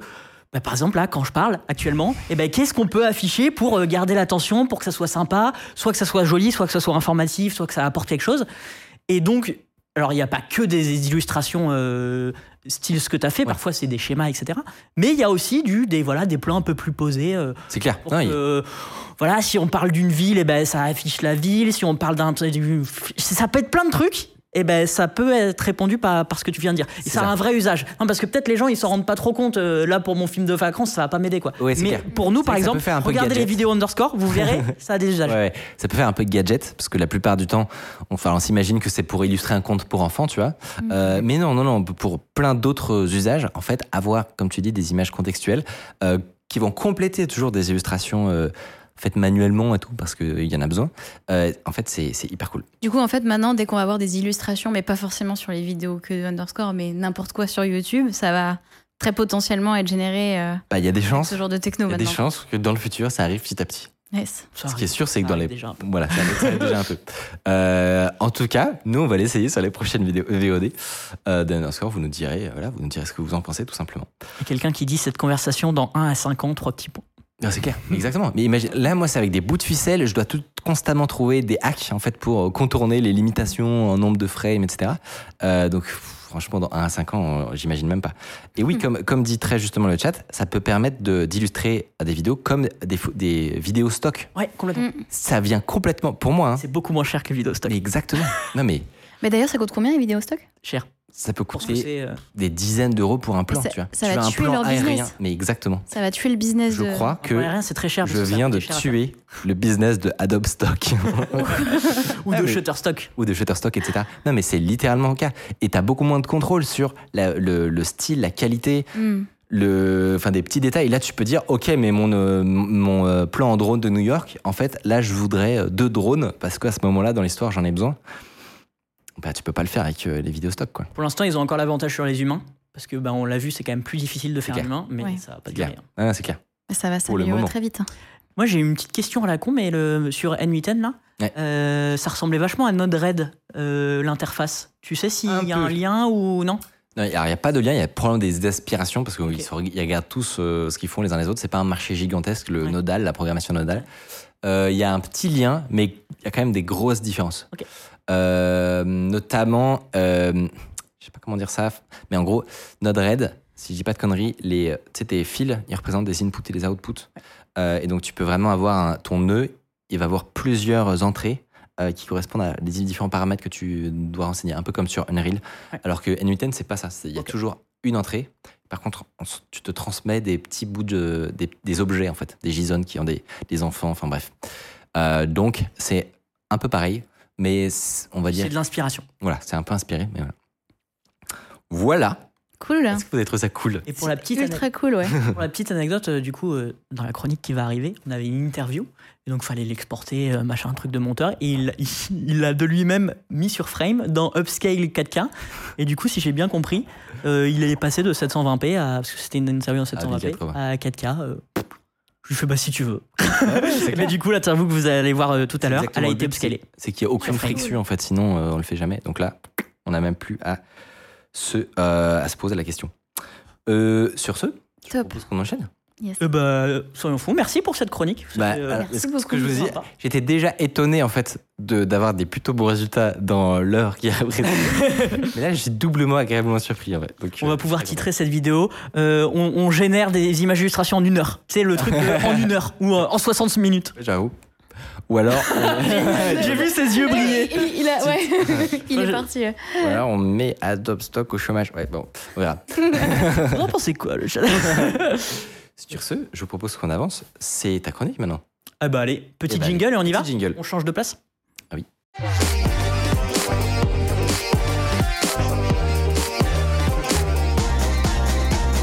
On est aujourd'hui, on va encore. Alors, ça parle encore un peu d'IA, mais Mais pas de la même IA. On va pas de pas la parler de LLM. exactement. Donc, détendez-vous. Ça ne parle pas de LLM. Ça... Dites-vous que ça n'a rien à voir. C'est de l'IA de 2012, donc j'ai le droit d'en parler. Ok. 2012 bah machine learning quoi. Ah, Ouais, ouais, ok. ouais, non, mais genre, pas, c'est pas tout frais, tout cuit. Et pourtant, et pourtant, vous allez voir, l'histoire est incroyable. Si je vous dis que l'intelligence artificielle a permis la lecture d'un papyrus enseveli sous un volcan. Vous ne croyez sans doute pas, et pourtant, c'est la prouesse qu'ont réussi deux étudiants participant à un challenge à 1 million de dollars. Ce qui est en train de se jouer dans les semaines à venir, là, pourrait bien révolutionner l'archéologie pour toujours. Et je pèse mes mots. Mathieu, tu vas nous raconter l'histoire absolument incroyable de Vesuvius Challenge. Exactement. Et pour vous raconter cette histoire, il faut faire un saut dans le passé, mais vraiment dans le passé, en l'an 79, avec l'éruption du Vésuve, donc ce volcan qui est à côté de Naples, en Italie, euh, et qui ensevelit euh, par 20 mètres de boue chaude et de cendres, euh, bah, notamment Pompéi, et une autre ville juste à côté, Herculanum. Et à Herculanum se trouve une, immense villa ayant appartenu au beau-père de Jules César. Et à l'intérieur de cette villa, il y a une grande bibliothèque de papyrus. Évidemment, euh, ça en fait euh, des rouleaux complètement carbonisés euh, par la chaleur des débris volcaniques, mais ils sont en fait plutôt bien préservés.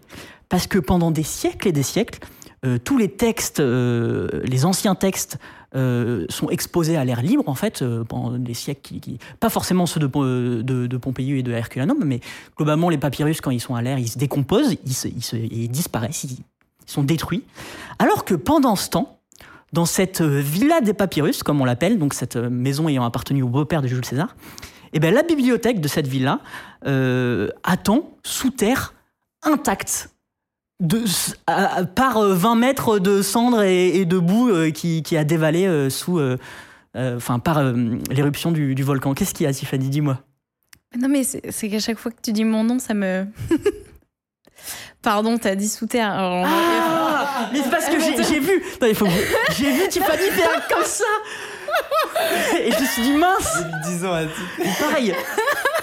Bon, Pardon, il va falloir couper ça. euh, eh ben, sous Tiffany. Désolée pour l'édition. Mais non, mais quand tu l'as dit, j'étais là.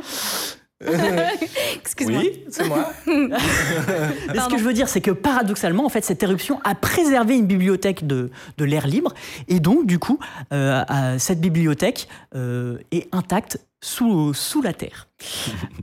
Ça, c'est en l'an 76. 79 79, en l'an 79.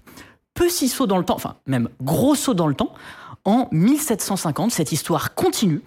euh, en creusant un puits, rien à voir, mais un agriculteur italien euh, découvre une dalle de marbre. Évidemment, qu'est-ce qui se passe? Ça entraîne des fouilles archéologiques et on y découvre des statues, des fresques. Bref, on y découvre euh, la villa euh, du beau-père de, Jules César et des centaines de papyrus, tous carbonisés euh, et cendrés. On va voir des images juste après. C'est une découverte absolument incroyable parce que si on parvient à, restaurer ces papyrus, on double notre connaissance qu'on a de l'Antiquité. Donc ça fait le- les archives qu'on a actuellement de l'Antiquité, si on parvient à, à lire les, les- les papyrus qui ont été découverts en 1750 euh, grâce à cet euh, agriculteur, ça fait x2 sur la connaissance de la- de l'Antiquité. Donc c'est absolument incroyable. Problème, en fait, euh, ils sont extrêmement fragiles. Hmm. Les, les peu qui essayent euh, de les dérouler, bah, ils- ça, c'était un papyrus, là. ça, c'est ce que vous avez vu, c'était un papyrus qui a été découvert euh, dans cette villa. On- vous, vous allez voir plein d'images de papyrus comme ça, vous allez voir, c'est impressionnant. Oui, on dirait pas un. Non, non. Je sais à quoi vous pensez. Tu te dis même pas que c'est ouais, du papier. C'est carbonisé, quoi. Ouais. Et euh, ben, sur, d'autres photos, on, on va, voir- on comprend un peu mieux que c'est du papier, Euh, enfin que c'est un, papyrus. Euh, mais, mais voilà, ils sont extrêmement fragiles. Les peu qui essayent bah, de, de les dérouler, ça finit en, en poussière lambeaux, pour quasiment euh, tout, en lambeaux, en poussière. Enfin, on peut plus rien en faire. Il y en a quelques-uns qui sont détruits à cause de ça. Il y a quand même un moine qui en sauve quelques-uns et qui arrive à, à lire des textes philosophiques écrits en grec de l'époque. Mais c'est vraiment euh, très très peu de papyrus. Parce que là, ça s'est déroulé. Ça, ouais, ça c'est euh, ça c'est c'est déroulé, c'est des fragments en fait de papyrus. Ça ressemble un peu à une écorce. Et sur certains fragments, on va pouvoir y distinguer des lettres. Euh, que ça- alors souvent en grec, mais y- certains historiens disent qu'il peut aussi y avoir du, du latin. Euh, et donc, ça fait qu'il y a plus de 600 euh, papyrus qui n'ont jamais été ouverts et qui sont absolument illisibles parce que bah, on peut rien en faire. Euh, C'est frustrant. c'est Ouais. Imagine, un chercheur, t'as as sous, sous la main La connaissance. euh. l'équivalent de toute la connaissance de l'Antiquité. Genre, tu peux révolutionner ton domaine, quoi. Mm. Et on pourrait découvrir des trucs de fou. Genre qu'ils ont vu des aliens, tu vois, ou je sais pas moi. exactement. Tout ça est, caché dans ce trésor que tu peux pas dérouler. C'est horrible. Et pour avoir lu quelques euh, interviews d'historiens, ils sont premier degré deg. Enfin, ils attendent que le fait qu'on puisse potentiellement euh, les lire. Et ce qui est fou, c'est que là, il y en a 600 qui ont été déterrés, mais en fait, les fouilles, elles se sont un peu arrêtées en chemin. Parce que qu'est-ce que tu veux faire de papyrus euh, complètement euh, carbonisé? Bon, bah, ils ont, ils ont pas. Enfin, il y, y a des historiens qui disent qu'ils n'ont pas complètement fini les fouilles en 1750. Et qu'il y en aurait d'autres, euh, si on fouille encore dans la zone, il y en aurait encore euh, des, des- potentiellement des milliers d'autres. Ce qui en fait cette villa des papyrus, euh, aujourd'hui, la seule bibliothèque, entre guillemets, intacte de l'Antiquité gréco-romaine. Détruite intacte. Mais détruite intacte. Enfin, et c'est. C'est potentiellement les seuls papyrus euh, qu'on peut récupérer euh, de cette Ouais. période. Et euh, comme tu le disais, ben, il y a des historiens qui attendent d'en savoir plus sur la science, la littérature de l'époque, la philosophie. Enfin, vraiment, ils sont comme des dingues et en même temps, ils sont dingues. Donc, en fait, le défi qui se crée à partir de là, c'est de parvenir à lire ces papyrus, mais sans les ouvrir. Ou en tout cas, sans les ouvrir physiquement. Parce que sinon, on les détruit. Nouveau saut euh, dans, le, dans, le, dans le futur, dans le présent. Nouveau saut en 2015, où en fait il y a une sacrée avancée. C'est le professeur euh, Brent Seal de l'universi- l'université du Kentucky et son équipe. Ils parviennent à lire un rouleau carbonisé, alors pas euh, de l'é- de l'éruption du, Vésuve et de Pompéi, mais qui a été découvert euh, dans un autre endroit à côté de la région de la mer Morte en Israël. C'est un papyrus de d'Aïnd Gedi pour les historiens connaisseurs. Euh, et c'est la première fois que grâce à des scans, en fait, ils arrivent à, à lire un rouleau, un papyrus, un, un rouleau de papyrus carbonisé. Donc je ne sais pas si on va pouvoir euh, voir l'image et ils découvrent que c'est un texte. Voilà, c'est ça. Ça c'est le premier, euh, la première fois qu'on a pu lire un papyrus euh, carbonisé. Mais en ils ont- fait, ils ont fait comment? Mais en Ouais. fait, ils l'ouvrent, mais virtuellement. C'est-à-dire que tu le scannes avec des technologies euh, bah, Tu le scanner, de rayon X. Ah. Euh, et ben, enfin, par, le scannent grâce à, à- à la, à la tomographie par rayon X. Donc, ils appellent ça en, en anglais euh, le 3D CT scan. Euh, et aussi par des techniques de vision par ordinateur, évidemment. Et en fait, ils arrivent à dérouler virtuellement le papyrus. Donc, ce que vous avez vu, c'est le, un peu le papyrus déroulé. Euh, Mais qui n'a pas été déroulé dans la mais vraie qui n'a pas été déroulé. Il, a- il est déroulé que sur l'ordinateur. En- Dans la vie, il Ouais. est complètement euh, Parce intact. qu'il- ouais, ok. Il Ouais. avait une forme euh, bizarre là, enfin. en Oui, forme alors- De M, c'est parce qu'il y a des endroits où ils n'ont pas pu scanner, c'est ça? Ouais, ou peut-être parce qu'il était un peu détruit aussi. enfin, ils sont pas forcément. Quand je dis intact, c'est intact de l'Antiquité. c'est intact il y a 2000 ans. Euh, en tout cas, moi, je l'ai compris comme ça. Mais, euh, mais en tout cas, c'est la première fois qu'il arrive et ils lisent un texte du Lévitique gontier.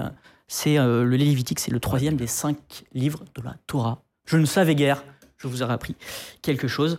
Euh, mais en tout cas, c'est la première fois, euh, et ça faisait des, des années que des équipes bossaient sur Oh. parvenir à un scan euh, d'un papyrus carbonisé. C'est la première fois que ça arrive et ça a ouvert la voie évidemment à plein d'autres. Donc ça c'est un papyrus qui se fait scanner par exemple.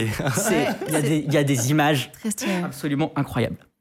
Donc là vous vous dites bon bah c'est game. Non, mais c'est c'est quand même fou de se dire que là, Ouais. un petit zzzz, Mais déjà, hop, rien on que arrive ça- à lire dedans. tu sais, Ouais. Alors ça prend, euh, ça se fait pas euh, instantané, enfin, instantanément, mais Déjà, c'est pas la fin de ton histoire, mais rien que le scan, je trouve ça fou. Enfin, euh, juste, juste ça, c'est. À mon avis, là, on croit que là, c'est bon, que Bah, c'est gagné. bah moi je suis désolé, c'est bon là. Non, Là on peut lire les 600 papyrus qu'on n'a jamais lus. ben non, Mathieu. En fait, non. Voilà. Parce que ça, c'était écrit avec une encre de métal, si j'ai bien compris. Et donc, ça se voit bien au rayon X. Problème, nos papyrus de la Villa des Papyrus, ils sont faits avec une encre de carbone. Et il y a, ça ne provoque absolument aucun contraste euh, au rayon X, à la technologie qui est utilisée pour scanner les papyrus. Ah. Et ça ne marche pas. Et c'est mort. Et ils sont absolument dégoûtés en fait, ils étaient, ils étaient tristes, hypés, re-tristes. c'est Ah ouais, juste non, mais- affreux, cette histoire pour eux. Euh, Écoute, euh, ça va faire que ça et c'est pas fini. Ce qui nous emmène en 2019. Là, on commence à se rapprocher de, de notre ère. Euh, le professeur Sills, toujours lui, euh, dans, son, université du Kentucky, a une nouvelle idée. C'est utiliser la, lumière infrarouge pour lire certains fragments détachés du papyrus. Donc, au lieu d'essayer de scanner les papyrus de la Villa des Papyrus, ils ont récupéré des fragments, on en a vu, euh, ce qui ressemblait un peu à des écorces, avec des, des- des lettres dessus qu'on arrive directement à lire pour le coup. Et ils se disent, OK, on peut scanner ces fragments, et en faisant de l'apprentissage automatique, en faisant du machine learning, on va peut-être pouvoir détecter des encres qui nous paraissent actuellement invisibles sur les papyrus qu'on cherche à lire. Et c'est ce qu'il fait. Pour ça, il utilise, alors, euh, c'est absolument incroyable en vrai, il utilise un accélérateur de particules, mais en version euh, miniature, pour obtenir des rayons X de très haute résolution et de très haute énergie. Donc là, il est devant. C'est pour ça que j'ai pas trop. Ça, ils appellent Il ça est un accélérateur. devant un accélérateur de particules. Ça, honnêtement, il y a des papiers scientifiques qui en parlent, mais euh, ils appellent ça un accélérateur à particules. J'ai pas tout bien saisi l'exactitude de ce qu'il faut en termes de physique pour, euh, pour pouvoir euh, Ça a l'air pointu. Mais en fait, c'est toujours de la tomo- tomographie par euh, rayon X, sauf qu'en fait, c'est euh, faut la comprendre que ultra fois haute 10, c'est fois 100. définition, C'est euh, ultra haute définition avec euh, 15 000 fois plus de précision. Ces chiffres ne sont pas à prendre au pied de la lettre, évidemment. Mais même si c'est du carbone au final. Attends, j'y viens. Ça, Ah, c'est- on sait pas. Alors, pour l'instant, ils n'ont pas réussi. Pardon. Pour l'instant, ils ont toujours pas réussi. Mais en tout cas, ils se disent, si on augmente la résolution et qu'on compare avec des, des petits fragments, peut-être qu'on arrivera euh, à faire, à faire une IA. Euh, on va faire une IA qui, qui permet de, de lire ces papyrus. Et donc là, ça leur permet, par exemple, d'avoir une résolution de 3 à 8 micro- micromètres. Donc c'est quand même Quand même. très petit, c'est un, bon, un, un bon scan. Quoi. Et donc du coup, ils scannent deux roulants entiers, qui appartenaient à l'Institut de France d'ailleurs, qui étaient stockés en France, et plusieurs fragments. Euh, ça, c'est un scan 3D d'un d'un papyrus. Ok. Voilà. Euh, c'est un scan 3D, c'est Oui, en plissant les yeux, on arrive à lire pas du tout. pas du tout. Non, non. Et on arrive enfin à la dernière étape qui va arriver à- sur notre histoire qui est encore plus fabuleuse et qui se passe cette année, en 2023. Euh, Brit Seals et son équipe parviennent à reconnaître de l'encre dans ces papyrus, chose qu'ils ils n'avaient jamais prouvé encore que ces papyrus carbonisés, ils avaient détecté de l'encre. Ils Ça parviennent se trouve, c'est le plus gros prank de l'histoire et en fait, c'est que des pages blanches. Si ça se trouve, ouais, voilà. Mais ou alors, non, ou alors juste il n'y a plus aucune trace, parce qu'on Ouais. rappelle qu'ils sont carbonisés et qu'en en fait on ne pourra jamais retrouver. Là, ils se sont dit, ok, grâce au modèle qu'ils ont, ils ont fait de, de machine learning et ils ont pu comparer avec des lettres existantes. Je sais pas si c'est bien clair ma phrase, mais euh, ouais, ça va. Si. Ok. Euh, eh ben, ils ont la certitude qu'on peut euh, dérouler euh, virtuellement ces, ces papyrus et qu'il y a de l'encre. Ce qui est tout- ce qui est très cool. Mais à l'heure actuelle des choses, ils n'ont toujours absolument lu aucune lettre et aucun mot sur un papyrus de la Villa des Papyrus. En fait, moi, il y a un truc que j'ai pas bien compris. Ouais. Est-ce que tu peux réexpliquer en trois phrases pourquoi c'est possible maintenant grâce à leur modèle d'IA versus avant? Qu'est-ce que le l'IA euh, dans cette histoire a permis de débloquer exactement? Alors, pour l'instant, à ce stade de l'histoire, pas grand-chose, mais ce qui, ce qui a vraiment euh, euh, permis ça, c'est euh, évolutions de scan 3D, donc la spécialité euh, notamment du labo de, Brent Seals. Euh, ils ont perfectionné leur modèle de scan, ils ont réussi à avoir des scans trop bien, et il a une idée, c'est de euh, scanner euh, aussi, en plus des papyrus, des petits fragments, et de se dire ok on va maintenant euh, on est capable de faire du machine learning en, en 2023 Bon, je vais créer un petit modèle et essayer de trouver des traces de ces fragments dans les deux papyrus que j'ai scannés grâce à ma technologie de scanner absolument incroyable de 3D euh, CT scan Ah oui, ok. Donc il a fait un genre de modèle d'IA préliminaire. voilà qui sert exactement juste à prouver que, en théorie, il devrait y avoir du texte. et le, le résultat c'est en théorie il y a de l'encre c'est même pas il y a du texte c'est il y a de l'encre Ok. là, actuellement, on en est euh, à ce stade-là. Et c'est là qu'entre un nouveau protagoniste. Pour l'instant, il y avait principalement le directeur du labo.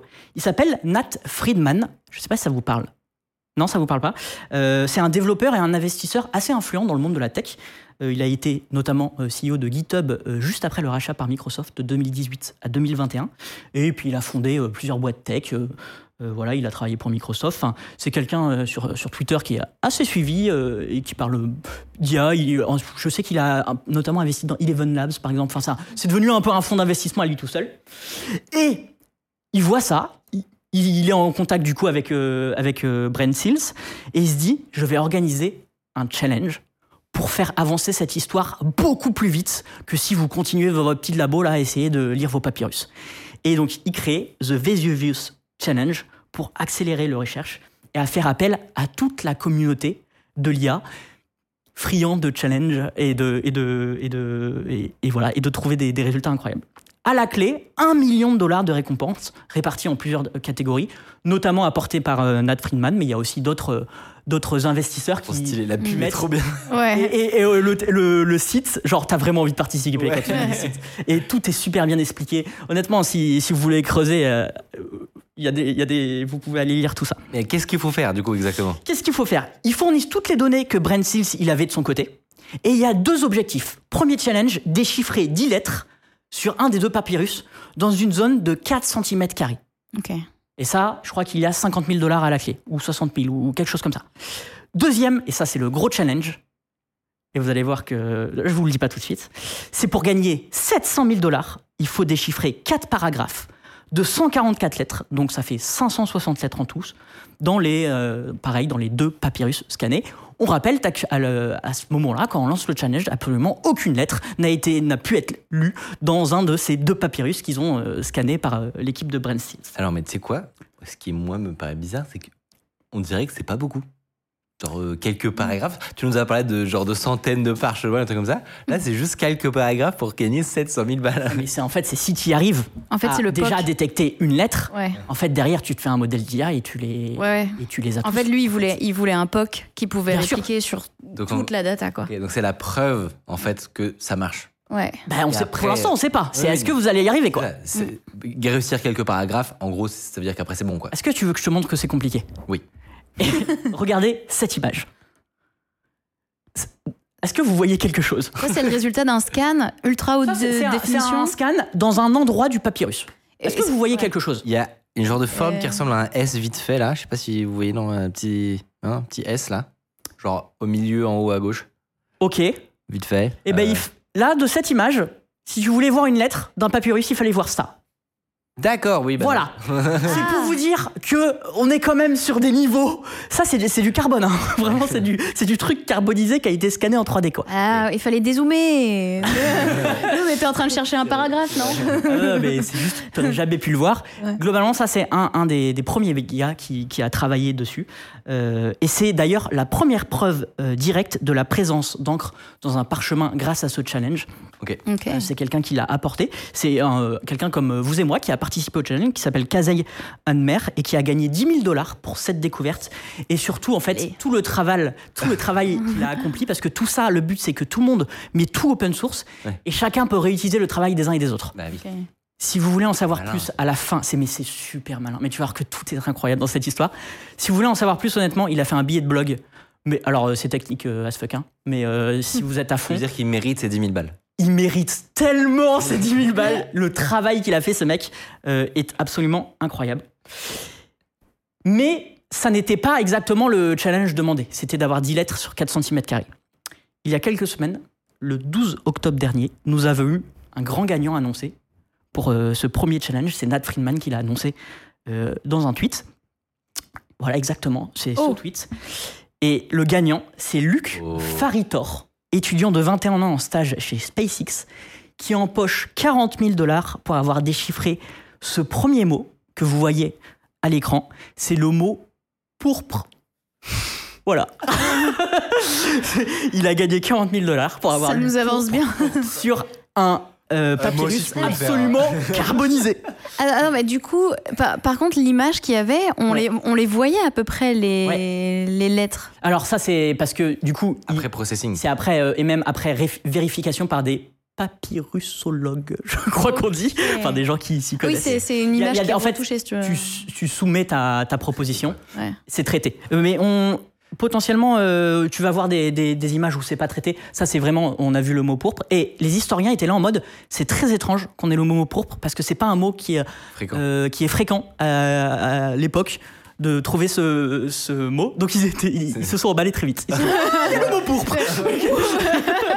J'avais trop les mecs contents d'avoir le mot pour. Non, mais c'est- c'est un domaine que je ne connais pas, mais Et la deuxième info marrante, c'est que les stagiaires de SpaceX, on pouvait s'y attendre, mais visiblement, on des- ils ont des gros cerveaux. Voilà.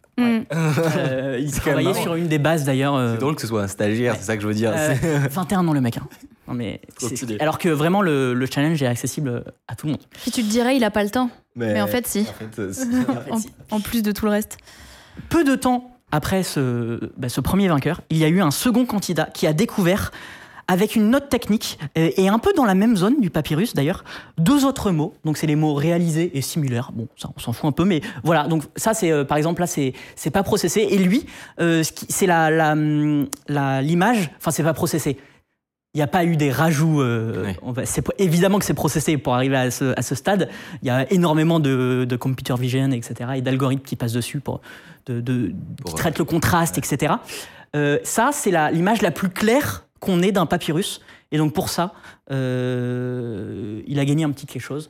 Euh, il a gagné 10 000 dollars également parce que, en gros, c'est le deuxième gagnant de, de ce prix, le First Letters euh, Papyrus. Parce qu'il a fait une, il a une belle, une belle image. quoi. Il a, deux, il a deux mots supplémentaires, c'est pas les mêmes, et il a une image beaucoup plus claire euh, que celle euh, de Et- Lucas. J'ai une autre question, mais je sais pas si tu pourras répondre. En fait, à chaque fois, ce qu'on voit, le rouleau, donc j'imagine qu'il est enroulé, Ouais. on voit que la feuille extérieure. Ils arrivent à lire le texte que de la. Tu vois ce que je veux dire? Non, De parce- alors l'extérieur ou des. ça c'est pas eux qui le font, mais en fait c'est qu'ils ont, ce qui est incroyable, c'est qu'ils arrivent à vraiment aplatir, Ils arrivent à dérouler ouais, à virtuellement. dérouler le- virtuellement le papyrus. Ok, Je comprends pas exactement comment Ben, ça en marche. fait, c'est de, mais- la- c'est de la, en fait, c'est de la 3D. Et, Ouais, mais, c'est- non, mais c'est incroyable. Ouais. Ça je- Mais c'est vrai que quand tu quand tu y penses, ça veut dire que mettons t'as ton rayon là qui vient faire sa- mesure. Tu vois plusieurs couches, quoi. Tu traverses euh, peut-être 1000 couches de papier Ouais. en fait. Ouais. Si j'ai bien compris, c'est via des procédés d'image multispectrale. Ils jouent en fait sur les longueurs d'onde. Ça, c'est de la physique euh, pure et dure pour le coup. Mm, mm. Mais euh, mais il y a un papier de recherche qui en parle très bien. Ouais, ouais. ok. Euh, et que voilà, c'est lui exactement. En gros, Big Brain arrive à faire ça. Ouais. Non mais ça- on me rappelle que euh, c'était il y a 2000 ans, qu'ils ont été découverts en 1750 et que à l'heure actuelle, aucun de ces papyrus n'a été lu, hein, alors qu'il y en a Oui, oui. 600. hein. Donc c'est vraiment un problème méga complexe. Ouais, ouais, ouais, ouais. Mais euh, globalement, c'est- via des, des techniques comme ça. Ce deuxième gagnant, euh, donc, qui a réussi à avoir l'image la plus claire, il s'appelle Youssef Nader. Il a 27 ans. Il est égyptien. Il est en thèse en machine learning à l'université de Berlin. Et il m'a accordé euh, quelques minutes de son temps. J'ai pu lui poser euh, quelques questions. Ouais, ça, franchement, c'est cool. C'est la cerise Euh, sur le gâteau. Il Ça. connaissait Underscore Non, il est, il est, euh, il est égyptien Ouais, et mais il je vit sais en pas, Allemagne. why not? Ok, ok. Euh, Calme-toi. T'as cru qu'on était connus à la J'adore Tiffany notamment. Ah non, non Il a dit, oh, Tiffany Twitter, yes, yes. Yeah, yeah, of yeah, course, yeah, of of course. I know, I know. AWS, ouais. Ça oui pour le coup. ouais. Oui, t'as dit AWS. Non, mais genre, elle travaille par AWS. Bref. Il essaye de me ridiculiser. Je lui ai demandé, du coup, euh, qu'est-ce qui l'a motivé, tout simplement, à participer à ce challenge. On l'écoute. just an interesting problem to solve from um, the technical point of view. Um, you had the data that um, should contain this uh, ancient text, but um, it's very hard to get and it's very hard to make visible. And I just, I, I just in general really enjoy uh, a hard challenge. So I thought it's, uh, it was uh, interesting enough. There are like other interesting factors, of course, in the challenge. Like there's this uh, ridiculous um, prize, uh, the grand prize, seven hundred thousand dollars. There is like the um, um, historical aspect of like resurrecting ancient texts from the Roman Empire, um, and yeah, like as an Egyptian, like the word like um, papyrus is just always clicks, you know. Et ce qui est marrant, c'est qu'en fait, il est tombé dessus euh, sur Kaggle, qui est, une, euh, qui est une, euh, un site qui permet de faire des challenges euh, de machine learning et de data science. Je connaissais pas. C'est un peu le RootMe, euh, mais de la data science. C'est là où Ta gueule. tu peux avoir plein de datasets aussi. Tu pas avoir plein de datasets, mais il y a aussi un petit côté fun, euh, challenge et tout. Et voilà, il était euh, à ce moment-là en, en master où il avait commencé sa thèse, je sais plus, bref. Et euh, c'était en mars, euh, enfin février-mars, il tombe dessus. Voilà, exactement. Et en fait, il l'avait publié sur cette plateforme, forcément, parce que c'est la plateforme qui fait référence pour ce genre de choses. Et au début, il se dit qu'il a pas trop de temps. Euh, voilà, il laisse dans un coin. Et puis il y revient euh, à l'été. Et à l'été, il commence à poncer le truc, à voir ce que les autres ont fait. Donc notamment le, monsieur qui a trouvé la lettre, la lettre bizarre qui ressemble à un N. Euh, et donc en fait, il y va à fond. Et il commence à, à- à- à- à- à mettre en place un apprentissage pour euh, pouvoir lire euh, des papyrus. Je trouve ça, c'est, ça- on s'en fout, mais je trouve ça marrant qu'il soit égyptien. je sais Ouais. pas comment dire, mais. Et, du coup, ça, tu vois, c'est un peu, il a vu le mot papyrus comme il dit, il fait bah du coup, euh, forcément, je suis égyptien, j'ai vu. Alors que ça, il- ça n'a rien à voir. Il fait bon tiens, ça, ça a l'air rigolo ce challenge. Et puis aussi parce que le, le cash prize, enfin, c'est du jamais vu. Il y a quand même un million de dollars à la clé. Ouais, ouais. Euh, c'est énorme. Et du, du coup, il s'y est mis. Et du coup, je lui ai demandé, euh, ben un peu, j'ai perdu mes notes, mais je lui ai demandé un peu euh, comment il s'y était pris. Et euh, de nous expliquer un peu ce Ça qu'il se a. rate pour gagner 700 000 balles. Sa strat pour gagner 700 000 balles. On l'écoute. try to have the model learn any of the features of the images of the 3D images alone by um, you know like trying to match different rotated images and like these sort of um, contrastive learning tasks of okay are these two images the same or not? Stuff like that uh, and this helped the model a little bit um, um, adapt to the different types of images but it was still not enough Uh, and then around maybe start of September, I started to see a small like number of letters that is showing up very faintly. So I took this these like few letters. I decided to create like a ground truth um, on top of it and say, okay, this is this is actually letters. I was not entirely sure if these are letters or not, but I I, I thought it couldn't harm the model. It already thinks they're letters to just like make it more confident, and I give the model um, this output, and I said, okay, these are letters. Try to find like other similar letters, and this picked up really well, and the model was able to see um, a lot more letters, and like the segment uh, sort of um, um, lit up. And then I uh, decided to do this uh, multiple times. So I, I, I took these letters that the model found and uh, I drew another like label map on top of it. And I said, okay, all of these are now letters. Try to find uh, similar letters in other segments. And it took a little bit of debugging and a little bit of trying to know when the model is overfitting. Uh, so it's at one point it starts to memorize because it's a very small amount of data. It just starts to memorize. Okay, you think this is a letter?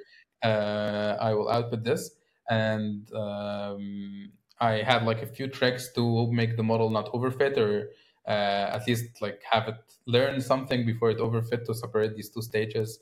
And eventually, the model was able to see seg- uh, letters on segments it hasn't it hadn't seen before, and um, yeah, from there um, I got to the ten letters by doing this like repetitively. So Euh, j'ai pas tout compris. là.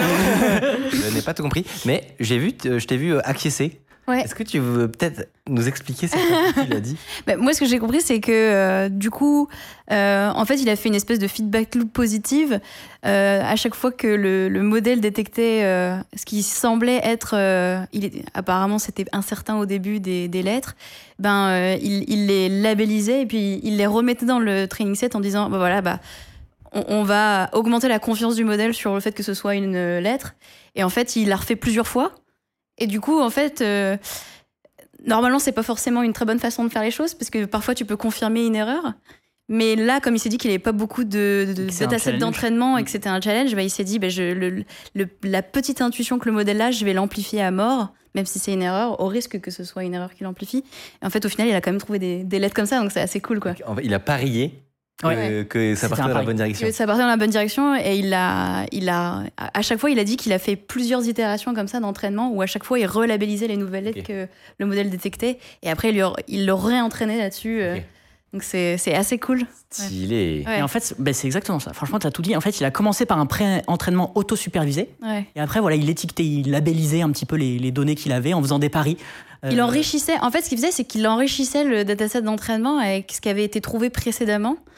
euh, au risque de l'induire en- d'induire le modèle en erreur, mais c'est pas ce qui a été le cas, du coup, c'est très cool. Et ce qui est très cool, c'est que par rapport au premier qui a gagné les 40 000 dollars, lui, c'était un peu plus. Je vais pas rentrer dans le détail, mais à la mano. C'est vraiment qui, un peu comme s'il cherchait les lettres. euh, Il a eu plus un coup de bol, peut-être, le premier. euh, coup de bol, je sais pas, mais euh, en- vrai, c'est vrai que je- je- bah, j'ai moins, j'ai pas, je l'ai pas Ouais. pu l'interroger exactement. Mais, euh, mais en tout cas, c'est un peu plus de la computer vision que de l'apprentissage. Et coup, c'est- c'est plus dur fait, à répliquer. Exactement. Euh, en tout cas, moi, de, ma compréhension du problème, je, je parierais potentiellement plus sur Youssef que sur euh, Lucas pour la suite. Parce qu'en fait, c'est Ah. ce- moi, de ce que j'ai compris, c'est un petit peu plus dur, plus dur à répliquer. Euh, et donc voilà. En tout cas, les, les deux, voire les trois qui ont été récompensés, c'est vraiment des monstres. Parce que Ouais. là, du coup, si j'ai bien compris, la conclusion, c'est que avec tout cet, cet entraînement-là, à chaque fois, il a euh, amélioré son modèle pour qu'il arrive à de mieux en mieux généraliser la détection de lettres. Mm. Du coup, là, a priori, son modèle permet certes de trouver son paragraphe, mais il pourrait continuer à, à lire tout le bouquin, en fait. Et justement, il y a quelques semaines, il y a une nouvelle euh, image qui a été publiée. Euh, Thiel, donc c'est c'est pas euh, on est j'ai sauté deux images. Ouais, tu peux les montrer, c'est des images des, des papyrus pour voilà exactement. On voit quatre colonnes distinctes. Oh. Ça c'est une image de Youssef qu'on vient de voir en interview. Wow. C'est une nouvelle image de Youssef Ça, il y a du progrès, là. Il y a du progrès de fou. Enfin, On, je- on rappelle qu'on est sur un papyrus calciné quand même. Donc c'est fou d'avoir ce genre d'image. Enfin, moi ça m'impressionne. Voilà, on rappelle qu'on est sur ça. une serpillière. Ça, euh, ça, c'est le même papyrus euh, roulé? Et Ouais. la photo qu'on a vue euh, juste Ouais. avant, c'était euh, l'analyse. euh, Je sais pas si c'est les mêmes. je sais pas, on va dire que, mais- c'est un des papyrus. Et du coup, il y avait des colonnes. il y avait des Depuis le début. Depuis le début, il y avait des colonnes, ce qu'on ne savait pas. Ça, c'est ce que Youssef euh, a réussi à, à- à envoyer euh, à l'équipe. Donc, c'est bah, c'est la dernière image qu'on a, en tout cas, euh, publiquement. Et du coup, bah, à votre avis, est-ce qu'il il essaye de poursuivre pour euh, gagner les 700 000 balles? Bah oui, J'imagine. Bon, je lui ai il demandé. est si près. Je lui ai demandé. Yeah, for sure. Um, it was really hard to quit when I couldn't see letters, and now that I see a lot of letters, it's really hard to, to quit. So I will be like um, working until the end of the year, hopefully, uh, to see if I can push this to the grand prize. Trop. Il est c'est- addict. Il est euh, globalement, là, il est addict. Il m'a accordé une interview, mais il est addict. Il cherche que à avoir ses, ses, ses paragraphes. Ouais. Mais, mais du coup, ce qu'il a fait déjà, il l'a mis en open source? Oui, alors. Donc, donc les gens, en fait, là, c'est la course pour avoir les 700 C'est 000 la balles. course. C'est d'autant plus la course que, en fait, ce, ce prix de 700 000 euh, euh, dollars pour euh, lire ces quatre paragraphes court jusqu'au 31 décembre. Donc là, bon, Ah alors ouais. on enregistre, on est le Il 6 est gentil d'avoir partagé en vrai. Parce Euh, que- mais en fait, je, il me semble que c'est un peu dans les. En fait, t'es obligé de pour soumettre et avoir les Ok, ok. les papiers. Alors oui, les colonnes, j'ai pas exactement dans- compris dans, dans quel cadre il avait fait. Est-ce que c'était pour corroborer ce- ce- sa découverte précédente?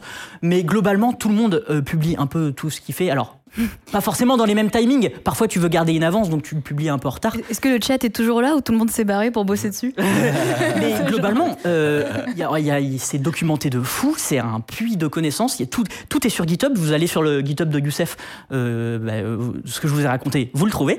Euh, vous trouvez le- son entraînement, etc. Tout ce qu'il a fait, son approche. Génial. Sur le site, tout est répertorié, donc euh, sur le site du challenge. Euh, et voilà, merci beaucoup à lui euh, d'avoir euh, répondu à, Bah, à mes questions. Et vous pouvez aller le suivre sur Twitter. Il, il va pas comprendre d'où ça vient. Il sait qu'il passe dans l'émission, mais il sait pas quand. Allez le suivre euh, sur Twitter, ça lui donnera de la force. Et moi, j'ai envie de mettre une petite pièce. euh, Sur lui. j'a- j'adorais que. Que ce Maintenant soit- qu'on l'a eu dans l'émission, je me suis attaché, tu vois. Et j'adorais que il aille au bout de. goal. de Ce serait cool que ce soit lui qui allait au bout, quoi. Ah, ça serait incroyable. Trop stylé, trop Voilà. fort. Trop fort. Non, mais c'est eux, ils sont trop forts. Ouais. Mais trop fort. Et, du coup, le texte, euh, ils l'ont ils l'ont traduit? Le texte qu'il Oui, a il réussi à. Il dit ça, Les ça parle de quoi Ah, je, je crois qu'ils ils l'ont pas encore euh, lu, Ah, ok. il me semble. Parce que c'est quand même le moins dur dans, dans l'histoire, je crois. Euh, oui, mais alors, en fait, souvent, c'est pas eux qui, c'est pas eux qui font la traduction. hein. Oui, oui, C'est-à-dire bien qu'en sûr. plus d'être mais- des experts d'IA, et ce ne sont pas des experts En gros, du grec. eux, ils envoient, ils envoient l'image et derrière, t'as des experts du grec ou du latin Ouais, parce que qui ça, lisent les papyrus. ça avait l'air lisible. euh, Oui, oui, c'est vrai. Mais Voilà. moi, je, moi, On a- je on sais pas lire. Mais ben, en vrai, peut-être si tu vas sur le site internet, c'est peut-être une info que j'ai j'ai manqué, honnêtement. Mm. Mais euh, Trop cool. Mais voilà. Et en fait, il y a eu beaucoup de communication au, au niveau au- quand le premier challenge, ils ont versé l'argent euh, aux trois gagnants. Donc ils ont dit euh, que ça voulait dire pourpre. Ouais, dis-moi. Oh, J'en ai marre du chat. Pourquoi C'est une recette de kebab.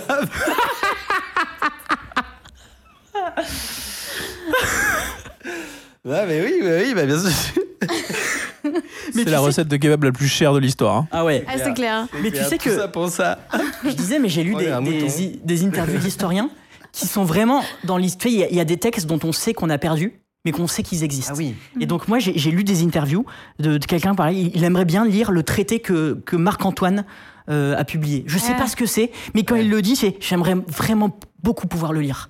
c'est un de mes rêves. Et quand je lis des interviews d'historiens qui disent ça, qui disent c'est potentiellement possible dans quelques mois là, J'espère pour lui qu'il il va pouvoir lire son traité. et les poèmes de Sappho. Sappho. Mais moi, Voilà. effectivement, moi, Voilà. j'avais déjà entendu que euh, tu prends les tragédies grecques, par exemple. En fait, on a, Mais oui. je sais pas quelle est la fraction, mais c'est un pourcent que on a, on a quasiment rien, malgré le fait que on sait que le le, le, le dépôt est, euh, était euh, Ben ouais. gigantesque. Et ce qui est fou, c'est On sait que qu'on ne sait rien en fait. Tout ça, c'est grâce Ouais. à des recherches euh, d'un labo, des étudiants euh, qui travaillent euh, collaborativement en ligne euh, sur Kaggle, euh, enfin d'un investisseur qui a mis des sous pour en créer un challenge. Enfin, je trouve l'histoire trop belle C'est et, très cool, ouais. Et incroyable. Ah, mais, Ouais, hey, je hey, connaissais pas. C'était pas prévu ça. Euh, merci Thiel. Le petit même de la régie qui nous met bien. très sympa. Euh, Je, je rends à César ce qui était à César, c'est dans le billet de blog euh, Ah oui, Ah oui. link. De, de Kaisei, oui, exact. Oui, bah, je me disais bien que je l'avais lu. et ce billet de blog, d'ailleurs, si vraiment vous voulez en savoir plus sur les techniques, le billet de blog, euh, je ne l'ai pas envoyé au modérateur. Tapez Kaisei under, under- Reading. Ah, bah c'est ça. Scrolls. Voilà, exact. Ce billet de blog de, de Tapez 15 ça. km de long, Et vous trouverez. et là, vous vous endormez avec. Trop bien. Merci vraiment. C'était Merci beaucoup. c'était C'est très trop, cool. Trop cool. Ouais. Bah, je veux dire, je pense que c'était une de mes- de mes chroniques préférées. Et ben, c'est grâce à, aux, aux gens qui, ont, qui mis ça en place. Salut, si vous appréciez Underscore, vous pouvez nous aider de ouf en mettant 5 étoiles sur Apple Podcast, en mettant une idée d'invité que vous aimeriez qu'on reçoive. Ça permet de faire euh, remonter Underscore, voilà, telle une fusée. Nous avons un invité qui nous a rejoint, Tiffany. Est-ce que tu es bien installé, ça va? Oui, ça va, là, je suis bien, je, je- je suis prêt. Si tu nous disais, c'est ton premier passage sur Twitch, sur l'internet mondial en fait. Après un petit passage sur le Parisien quand même, mais là sur YouTube, c'est. Ouais, c'est ça, euh, quand même. Mais, mais c'est assez impressionnant, ouais. Est-ce que vraiment alors, content tu peux là. descendre un tout petit peu ton micro, histoire qu'on te voit, sinon tu, tu seras tout caché. Yes. Donc tu peux le descendre. euh, voilà, parfait. Aujourd'hui, on va parler de pas mal de trucs. Euh, c'est marrant parce qu'en plus, c'est on n'avait pas du tout prévu, mais les deux dernières émissions, on a fait des trucs sur les composants de téléphone, euh, le monde des licences. Enfin voilà, je- on ne sait pas pourquoi en ce moment il y a un thème téléphonie. Et aujourd'hui, on va parler de tes hobbies, qui sont originaux quand même. Un peu particulier. C'est ça.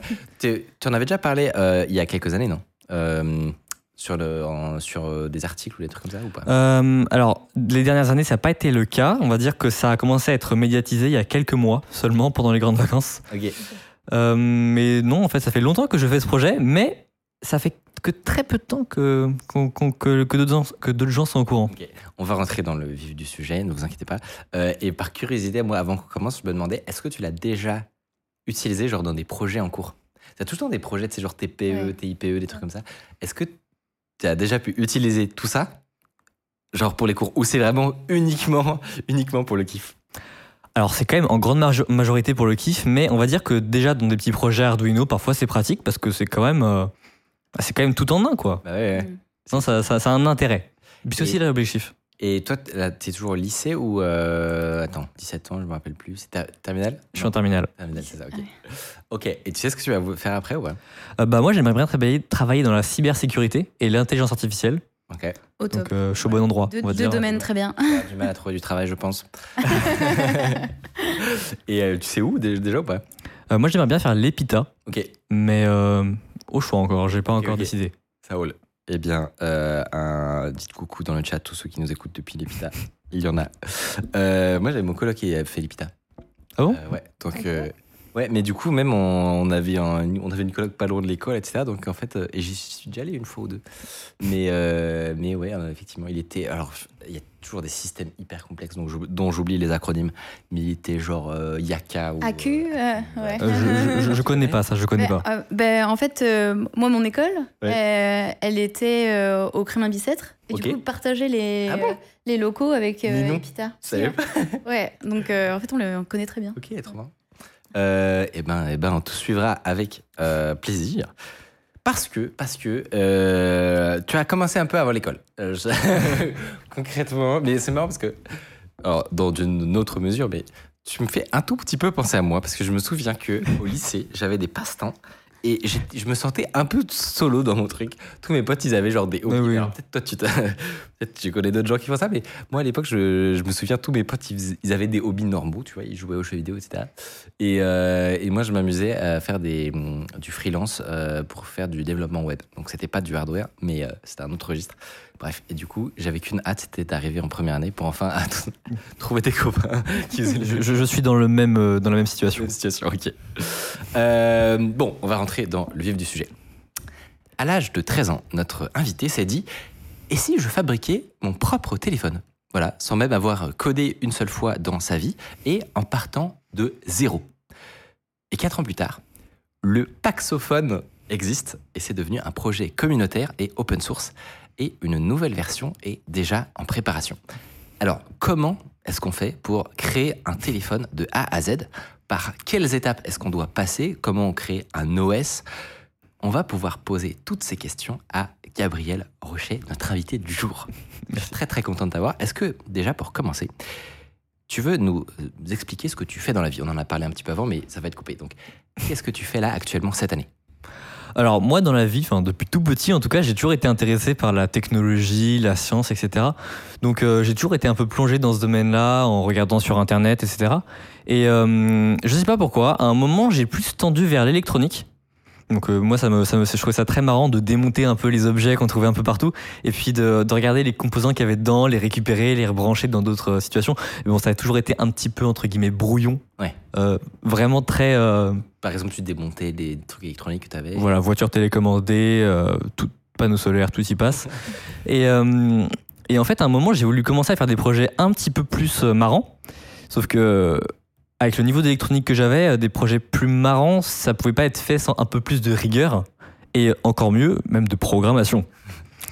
Voilà, euh, je, je- pour info, je détestais la programmation au tout début parce que genre mon père m'avait acheté une carte Arduino et euh, juste parce qu'il voulait me lancer un peu dans le truc et, euh, et moi je l'avais juste mis dans un placard que je détestais. À cette époque-là, je savais même pas taper sur un clavier, donc j'avais trouvé ça horrible d'écrire des lettres pour faire un programme. Je, je préférais Oh. Scratch. Quand tu dis à cette époque-là, t'avais quel âge?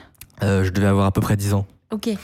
Non mais c'est il y a- non, mais c'est il y a pas si longtemps en vrai. Oui, oui. Et donc, à 10 ans, tu faisais un peu du scratch, donc c'est l'interface visuelle pour euh, faire des- de la programmation, Voilà. mais tu ne codais pas encore. Et donc, tu découvres Arduino, etc. Et à quel moment ensuite commence le projet de créer un téléphone? Comment ça t'est venu en fait cette idée? Alors, du coup, euh, à un moment, euh, c'était à peu près vers mes 13 ans, j'ai ressorti ma carte Arduino du placard et je me suis dit, et en fait, on pourrait faire des trucs marrants avec ça euh, parce que c'est vrai que je me sens un peu limité là dans ce que je peux faire. Donc, j'ai commencé à faire des chenillères avec des LED et tout, mais alors, vraiment, les codes les plus basiques que vous pouvez imaginer. hein. C'était, euh, on parlait même pas de fonction. Je sais pas si vous avez, enfin, Oui, mais il faut pour ceux qui regardent, mais je ne connaissais pas ça. Pour moi, je ne connaissais seulement le exécuter une instruction et le attendre. Et la boucle principale qui était unique. Hmm. Avec donc- ça, on construit pas grand chose. mais Non, euh, c'est ça. Et donc à ce moment-là, tu as un Arduino. Et comment te vient l'idée? Parce que moi aussi, j'ai fait des jeux jouer avec l'Arduino. Je me suis pas dit, et si je crée un téléphone Comment ça t'est venu? Alors euh, là, je dois avouer que je suis un peu dans une impasse. Je saurais pas vraiment dire pourquoi cette idée, parce que c'est quand même plus facile à dire qu'à faire. Euh, mais on va dire que vers les 13 ans, je me suis dit, euh, et tiens, et si je faisais un téléphone portable pour voir un peu comment, comment je peux faire et jusqu'où je peux aller? Bon, je ne savais pas coder. En, euh, en électronique, j'avais des connaissances un petit peu, on va dire, euh, pas suffisantes, tout simplement.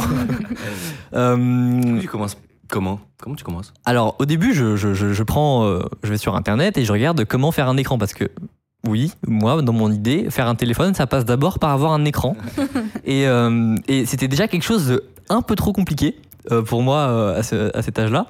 Donc euh, je vais sur internet, sur AliExpress, je, je, je commande mon écran et et là je sais pas pourquoi, je, je branche, ça, ça marche pas. J'ai beau suivre des tutoriels, ça marche pas. Tout ça parce que bon, ça, ça a duré un an. Tout ça parce que l'Arduino fonctionnait en 5 volts et l'écran en 3,3 volts.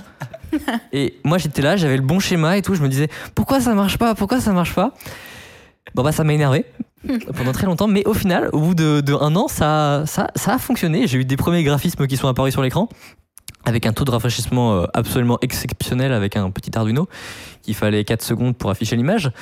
mais, euh, mais en fait ça marchait. Voilà, j'avais euh, j'avais Du 0,25 Hz. Ouais. voilà, ça fait du 0,25 Hz, euh, c'est c'est pas exceptionnel, Mais c'est un peu rassurant de mais savoir c'est- que voilà, c'était rassurant. les premières erreurs, déjà, sont un peu bêtes. Ça- moi, ça me rassure sur le fait que, vous allez voir le résultat évidemment à la fin, euh, tu nous as amené de- des prototypes, des trucs qu'on va découvrir ensemble. Euh, mais voilà, on est rassuré de savoir que tu commences, tu, tu es a priori normal, donc tu, tu fais des erreurs. Voilà, voilà. Après, qu'est-ce que tu fais? Alors après, je, je- je- j'essaie de me pencher un petit peu vers euh, la téléphonie. Alors euh, heureusement que je n'ai pas réinventé la téléphonie à 13 ans parce que là ce serait vraiment très particulier. mais, euh, mais en l'occurrence, euh, il y a des entreprises qui fabriquent des petits modules téléphoniques, c'est des petits composants électroniques qui s'occupent directement de, de gérer la, la communication réseau. Et en fait, on a juste à discuter avec eux pour leur envoyer des commandes et du coup, par exemple, lancer un appel ou envoyer un message. Bon, ça simplifie vraiment, vraiment l'utilisation. Mais bon, là, c'est pas, c'est reparti pour euh, six mois. Euh, parce que euh, le module téléphonique euh, fait des pics de consommation à 2 ampères, ce qu'un Arduino ne peut pas fournir. Donc c'était bizarre parce qu'à chaque fois que le module se connectait au réseau, tout plantait. sans que j'ai sans qu'il y ait une ligne de code qui ait fait du mal en fait. Ouais. Ouais. Et bon bah là c'était reparti pour, pour un petit moment de, de, de- de- Je ne comprends pas, surtout que évidemment avec mes connaissances je n'avais pas la moindre idée de pourquoi ça aurait pu être ça. Ouais. Et finalement sur des forums j'ai trouvé euh, le truc, je me suis dit ah tiens si je mettais un gros condensateur dessus, ça a marché. Et j'ai tout fait dans un boîtier, une boîte à chaussures. et euh, Donc, c'est pas encore un téléphone? Est-ce qu'on peut appeler ça un téléphone? Alors à ce moment-là, on peut appeler ça un téléphone parce qu'on peut théoriquement téléphoner. Et Ouais. Il y avait ça fait la taille d'une boîte à chaussures. Alors si voilà, alors, bon, pour faire un petit peu près une idée euh, du premier modèle, ça faisait à peu près cette taille-là. Voilà, euh, avec euh, ça, Ah, voilà. ça Oui, d'épaisseur. tu parles de la boîte. Ah oui, d'accord. Ah non, non, c'est même, c'est Non, même c'est- pas c'est celui-là. hein. C'est même pas celui- C'est encore un ancien. encore avant, ok, Donc ok. j'ai On pas. On y reviendra plus tard à celui-là. Voilà. Et euh, bon, bah, celui-là, il était. Enfin, c'est c'est- dans mes souvenirs. J'ai- J'ai j'ai travaillé, etc. Mais bon, c'était un petit peu gros pour être un téléphone. Et c'est là où je me suis lancé, en fait, l'objectif de, bah, de, de simplement miniaturiser le tout.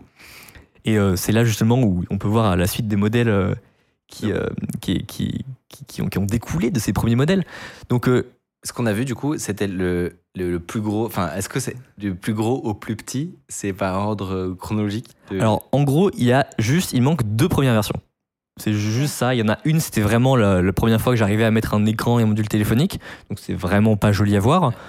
Euh, ensuite, il y en avait un autre, mais je l'ai amélioré en la gros, grosse boîte là qu'on voit. Euh, bon, ça, c'est la première version, entre guillemets, propre du téléphone. Ah, attends, donc la boîte en bas, il n'y a pas d'écran vraiment encore? C'est là, tu- c'est juste un module pour pouvoir appeler, mais il n'y a pas. Alors, y a pas voilà, là, on voit bien sur cette photo. Justement, si on voit, on voit justement qu'il y a un écran, euh, c'est un tout petit écran et il y a un magnifique clavier 4x4. euh, C'est c'est parfait ça. C'est quand même plus petit que ce que je croyais. non, là, sur la photo d'avant, j'avais l'impression que c'était encore des boîtes à chaussures, mais non, non, là, ça Ouais, commence à être. On dirait des boîtes à euh, chaussures là, mais c'est ok. une taille acceptable. Ouais. Bah, justement, plus ça avance, plus c'est-. Moi, je peux le mettre quasiment dans ma poche là. Le tout petit? Le grand. Le grand, ouais. non. Ah, dans le grand, pas. hein. si vous voulez le voir. Ah bah ouais. oui, carrément. Ouais, on veut le voir, ouais. Il marche plus. Ah. Il marche plus du tout, mais euh, il y a l'idée. Voilà. Trop Est-ce que. stylé. Est-ce que. euh, Waouh!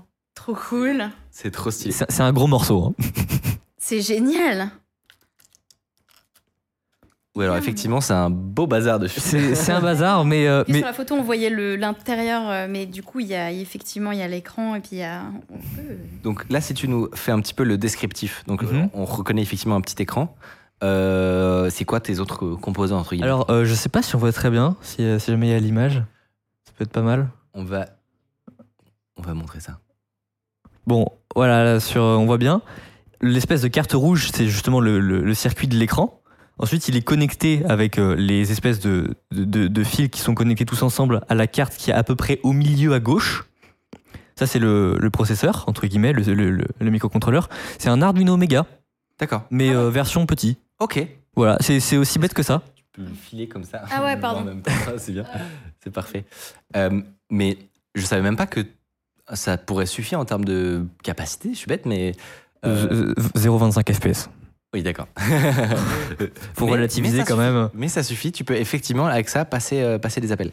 Bah en soi, c'est, il sert juste à envoyer des commandes, donc euh, il, Ouais. il fait rien. Mais après, il y a le module téléphonique justement qui s'en occupe euh, et qui fait très bien ce, ce- ce job. Puis il y a aussi un module pour avoir l'heure. Vas-y, tu, tu peux le monter un petit peu plus haut comme ça, on, Voilà. on le verra dans ton truc. Il y a un module avec. euh, de on ouais. peut voir là le module avec l'heure. Là ici, on a la carte.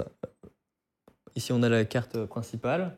Là, on a le fameux petit convertisseur qui permet de, de- Ah oui, d'avoir l'écran en 3,3 volts parce que ça, de pas tout faire exploser. Voilà, de pas tout faire exploser, euh, parce que moi j'ai pas dit, mais ça, ça, ça, ça pose problème aux composants électroniques en général, de pas communiquer avec la bonne tension. Là, il y a- il y a l'alimentation et tout. Bon, bref. Il y a, il y a beaucoup, beaucoup de trucs pour pas grand chose finalement. Et ça, juste que pour, pour se faire un ordre d'idée, est-ce que n'importe qui, euh, voilà, qui a un tout petit peu de compétences électroniques euh, ou, en, ou en code peut faire ça? Alors, c'est tellement simple, entre guillemets, c'est vraiment connecter des Arduino avec un écran, euh, tout ça dans un boîtier. Donc, oui, honnêtement, n'importe qui avec un Arduino peut le faire. Euh, surtout que ça n'a même pas besoin de beaucoup de RAM. Et je, sais, je crois de mémoire, je sais plus combien il y a de RAM dans, dans, dans un Arduino Mega, mais ça se compte en quelques kilooctets. Ouais, ouais, c'est, c'est tout, euh, C'est- tout petit. Tu, tu dirais, t'estimerais à combien le prix de tous les composants là Alors, un Arduino Mega, ça coûte un peu cher, Hmm. parce que c'est Arduino. Mais euh, au total, je ne saurais pas dire, j'ai pas les souvenirs, mais un Arduino, ça coûte déjà cher, donc c'est probablement plus de 50 euros ce truc. Hmm. Euh, Mais moins de 100 euros, quoi. je pense, oui, quand même. Moins de 100 euros pour fabriquer. Je pense pas que j'aurais mis Ah, 100 euros franchement, là-dedans. C'est un, c'est un bon projet à faire. Moi, ça, ça m'aurait bien tenté, je pense, à l'époque.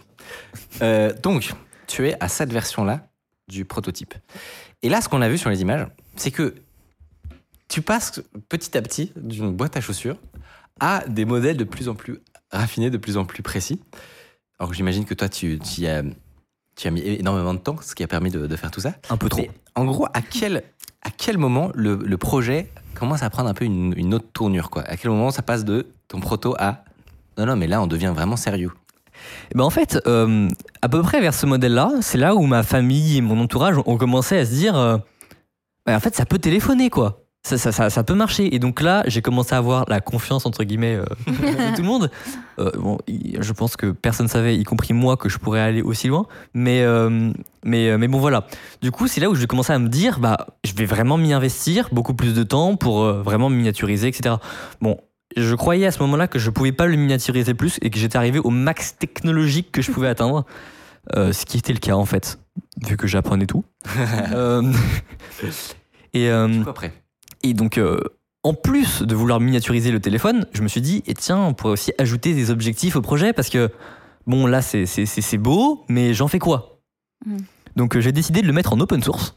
Voilà, euh, en toute modestie euh, du circuit parce que, quand même, c'est quand même très très brouillon. Vous ne voulez pas voir l'OS. D'ailleurs, je crois qu'il n'est plus sur GitHub tellement qu'il est moche. Euh, J'en- J'en ai honte. Mais bon, bref. Euh, et là, j'ai rajouté quelques objectifs, comme euh, par exemple un téléphone qui doit être un peu plus écologique en ayant moins de composants électroniques, même si là, c'était pas du tout le cas. Euh, Il y avait aussi euh, vouloir faire un téléphone pour les makers, si jamais ils voulaient tous développer un peu leur truc.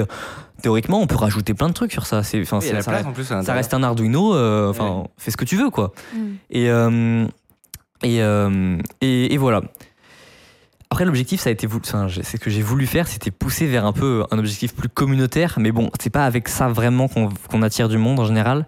Donc, euh, ça n'a servi à, pas grand chose. J'ai floppé complètement. Mais bon, j'avais mon site web, etc.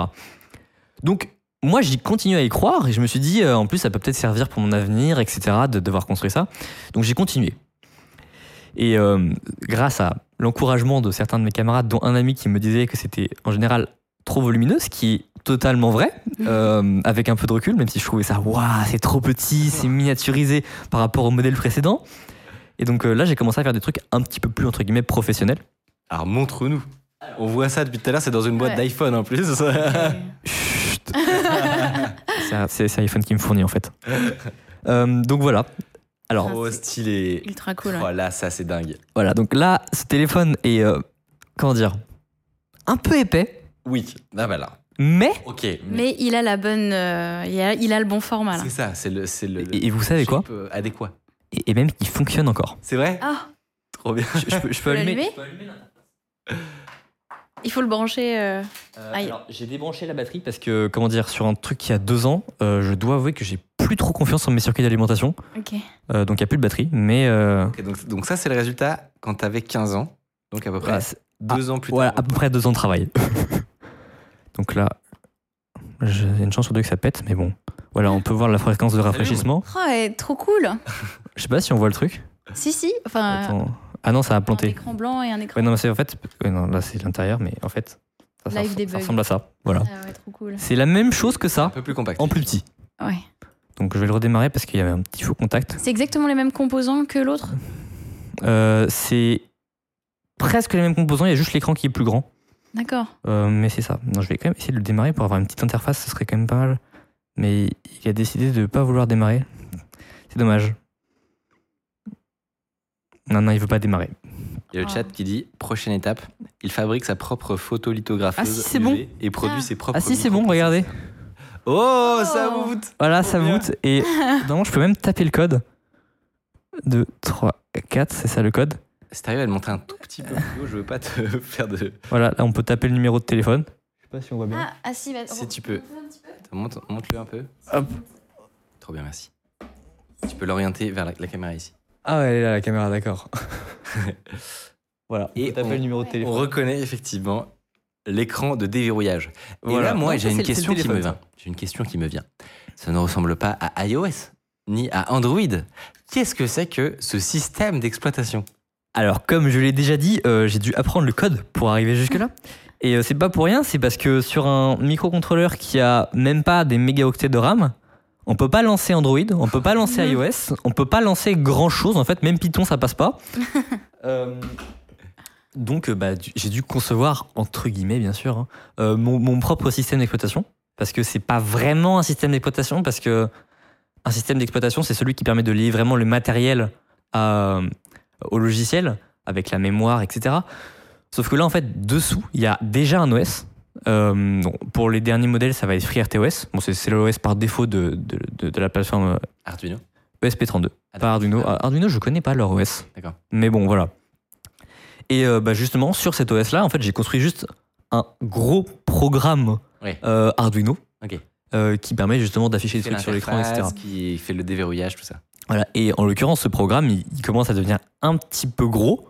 Euh, voilà, il est sur le GitHub. Bon, maintenant, je suis plus tout seul à, le faire. hein. Il y a Raphaël Gutmann, par exemple, qui bosse beaucoup dessus. Euh, et, euh, et du coup, voilà, cet OS, il a vraiment construit sur les librairies d'Arduino et il permet de pousser, entre guillemets, ce qui est possible de faire plus loin en mettant, par exemple, la gestion des graphismes. Enfin, au lieu de dire je dessine un rectangle de là à là, ce qu'on peut déjà faire avec Arduino, bah, je dis euh, je veux un bouton ici avec écrit ça dessus. Mm. Et si jamais le bouton est pressé, alors on fait autre chose. Quelque chose, ok. Voilà, donc c'est toute une interface. L'abstraction qui est faite. Il y a aussi par exemple la possibilité de charger des images, de rendre n'importe quoi cliquable, aussi envoyer des messages beaucoup plus facilement. En fait, c'est plein de modules comme ça qui permettent vraiment de communiquer de manière beaucoup plus intuitive avec euh, le hardware. Ok. Et alors, il peut faire quoi ton système? Alors, mon système d'exploitation, enfin mon système plus maintenant, mais euh, le système d'exploitation, entre guillemets, il permet de faire plusieurs choses. Donc déjà, envoyer des, des messages, passer des appels. D'ailleurs, les messages, maintenant, c'est sous forme de bulles, alors qu'avant, c'était euh, sous forme de, de, de mail, voilà, à l'ancienne. Et euh, il y a aussi une application contact où on peut rajouter, éditer des contacts, euh, voilà, voilà. Ensuite, il y a une application calculatrice qui permet de, bah, de faire des calculs, hein, c'est bête. Euh, Il y a une application horloge qui intègre, euh, qui intégrera parce que c'est pas vraiment terminé euh, un chronomètre, une horloge et bon minuteur et tout le baratin. Et aussi une application GPS qui permettra de calculer ses coordonnées. Alors la map, on n'est pas encore sûr que c'est possible de le faire. Je rappelle la RAM, mais bon, on, on- on va faire de notre mieux. Peut-être un navigateur web pour des pages très simples, du type Wikipédia ou des choses comme ça, ce serait assez noble. Et euh, Navigateur sur un ESP, c'est déjà fou. mais, mais, mais sur, sur les derniers modèles, on a 4 mégas de RAM. Waouh, c'est. Quand tu compares avec les Euh, premiers ordi, c'est ouais. c'est pas mal. Non, mais quand je suis passé d'Arduino à l'ESP32, j'ai multiplié par 20 ma RAM, j'étais là, je peux tout faire. Le monde, les, les possibilités sont infinies. Je peux, je peux allouer une frame. je suis content. j'ai une question très naïve. Parce que, alors moi, les téléphones, j'y connais rien du tout. Mais quand tu dis que tu peux appeler, est-ce que du coup, il faut une carte SIM? Tout Tu- à fait. Faut- dans le circuit, en fait, euh, on peut mettre une carte SIM. euh, bon, dans les premiers modèles, on peut même, enfin, faut tout enlever pour mettre la carte SIM. Mais dans les derniers, c'est beaucoup plus joli. Vous allez voir. Ok. Et donc, ça, la, la partie euh, discussion avec les antennes, etc., c'est. Enfin, toi, t'as pas vraiment. Je, je ne le gère pas. J'utilise un module qui s'en occupe très très bien. Et d'ailleurs, euh, il y a, euh, je sais plus quelles sont les marques, mais vous en avez parlé. euh, Qualcomm ou. Voilà, Qualcomm, exactement. Ils font des composants électroniques pour faire ce type de truc. Bon, moi, je suis chez euh, Simcom parce que c'est quand même moins cher et plus facile à gérer. Mais, euh, mais bon, ça aurait pu être n'importe quoi. Mais c'est pas moi qui gère ça. Ça, c'est normé, etc. Ok, ok. Le chat demande si. Attention, question très très importante. Est-ce que ça fait tourner Doom? Alors, il y a déjà, je suppose qu'il y a déjà des gens qui ont mis Doom sur un E ESP32. Euh, donc, a priori, j'ai envie de dire oui. Parce que déjà, Doom tourne sur n'importe quoi, pour commencer. Par définition, voilà. Euh, mais voilà.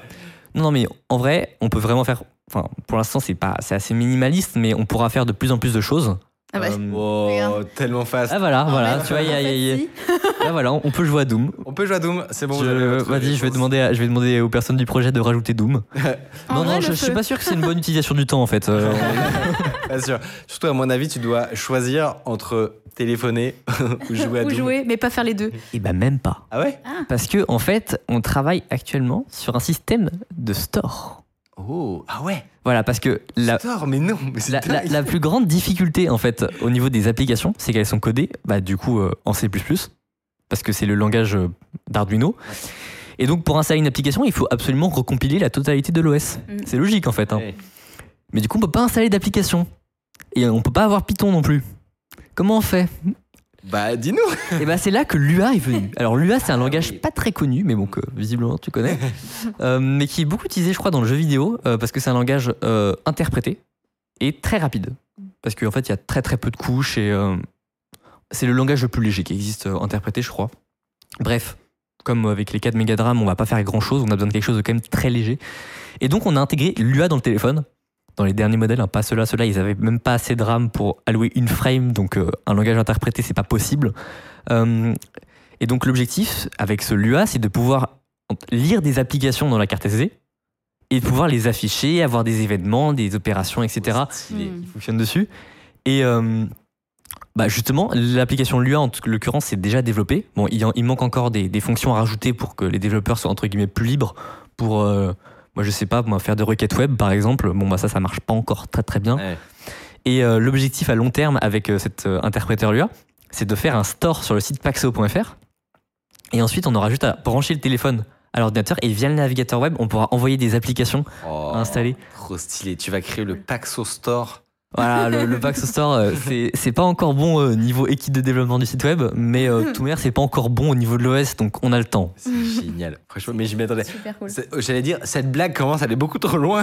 Mais c'est pas- c'est plus- même pas une plus blague. maintenant, c'est plus du tout une blague. Parce que la question maintenant, c'est nous, on a vu pas mal de prototypes. Là, la, la toute dernière version, elle est, c'est, c'est comment genre, il y a- Parce que tu as dit qu'il y a, il y a d'autres gens maintenant qui, tra- qui travaillent euh, Mhm. avec toi sur le projet. Ce qui était euh, ton, ton, expéri- ton expérience de garage, entre guillemets, est devenu un vrai truc, quoi. C'était mon, mon rêve de pouvoir avoir plusieurs gens qui bossent euh, autour de ce projet-là. Donc du coup, pour continuer un petit peu l'histoire, euh, le téléphone a continué à se miniaturiser. Donc euh, de ce magnifique modèle, je crois que j'ai réduit la taille par deux à peu près. C'est Oh. pas mal déjà. Ah, il était caché, on le voyait pas. Il va se- il va depuis se- le début. Oh, Et voilà, ça c'est la suite. Donc voilà, le téléphone a un petit peu réduit. C'est toi qui l'as imprimé Voilà. en plus la case.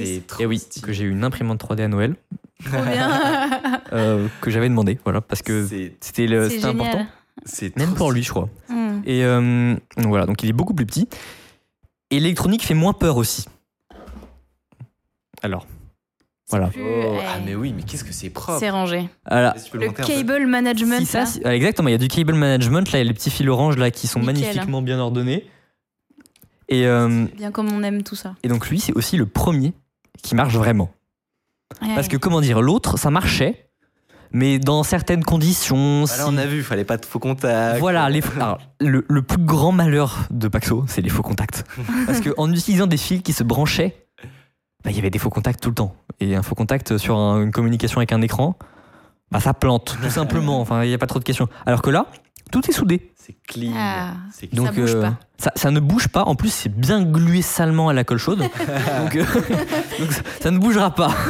La preuve, ça marche encore. Et donc, ça, c'est un truc qui est fait avec euh, des composants qui peuvent s'acheter sur Internet. Le projet qui est open source. Donc là, théoriquement, moi, de chez moi, si j'ai une imprimante 3D et que le j'achète les bons composants, je peux refaire le téléphone. Exactement. Et normalement, euh, il est chargé. Alors, on va voir euh, si jamais il va démarrer. Suspense. J'ai foi. hein. Ah bah, il a démarré déjà.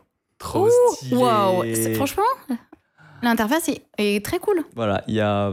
Bon, on voit pas grand chose à l'écran, mais franchement, c'est- joli. On rajoutera des plans. C'est trop. mais Non, mais surtout, t'as- vraiment une Tu peux interface. rajouter là. des contacts. Je peux Hmm.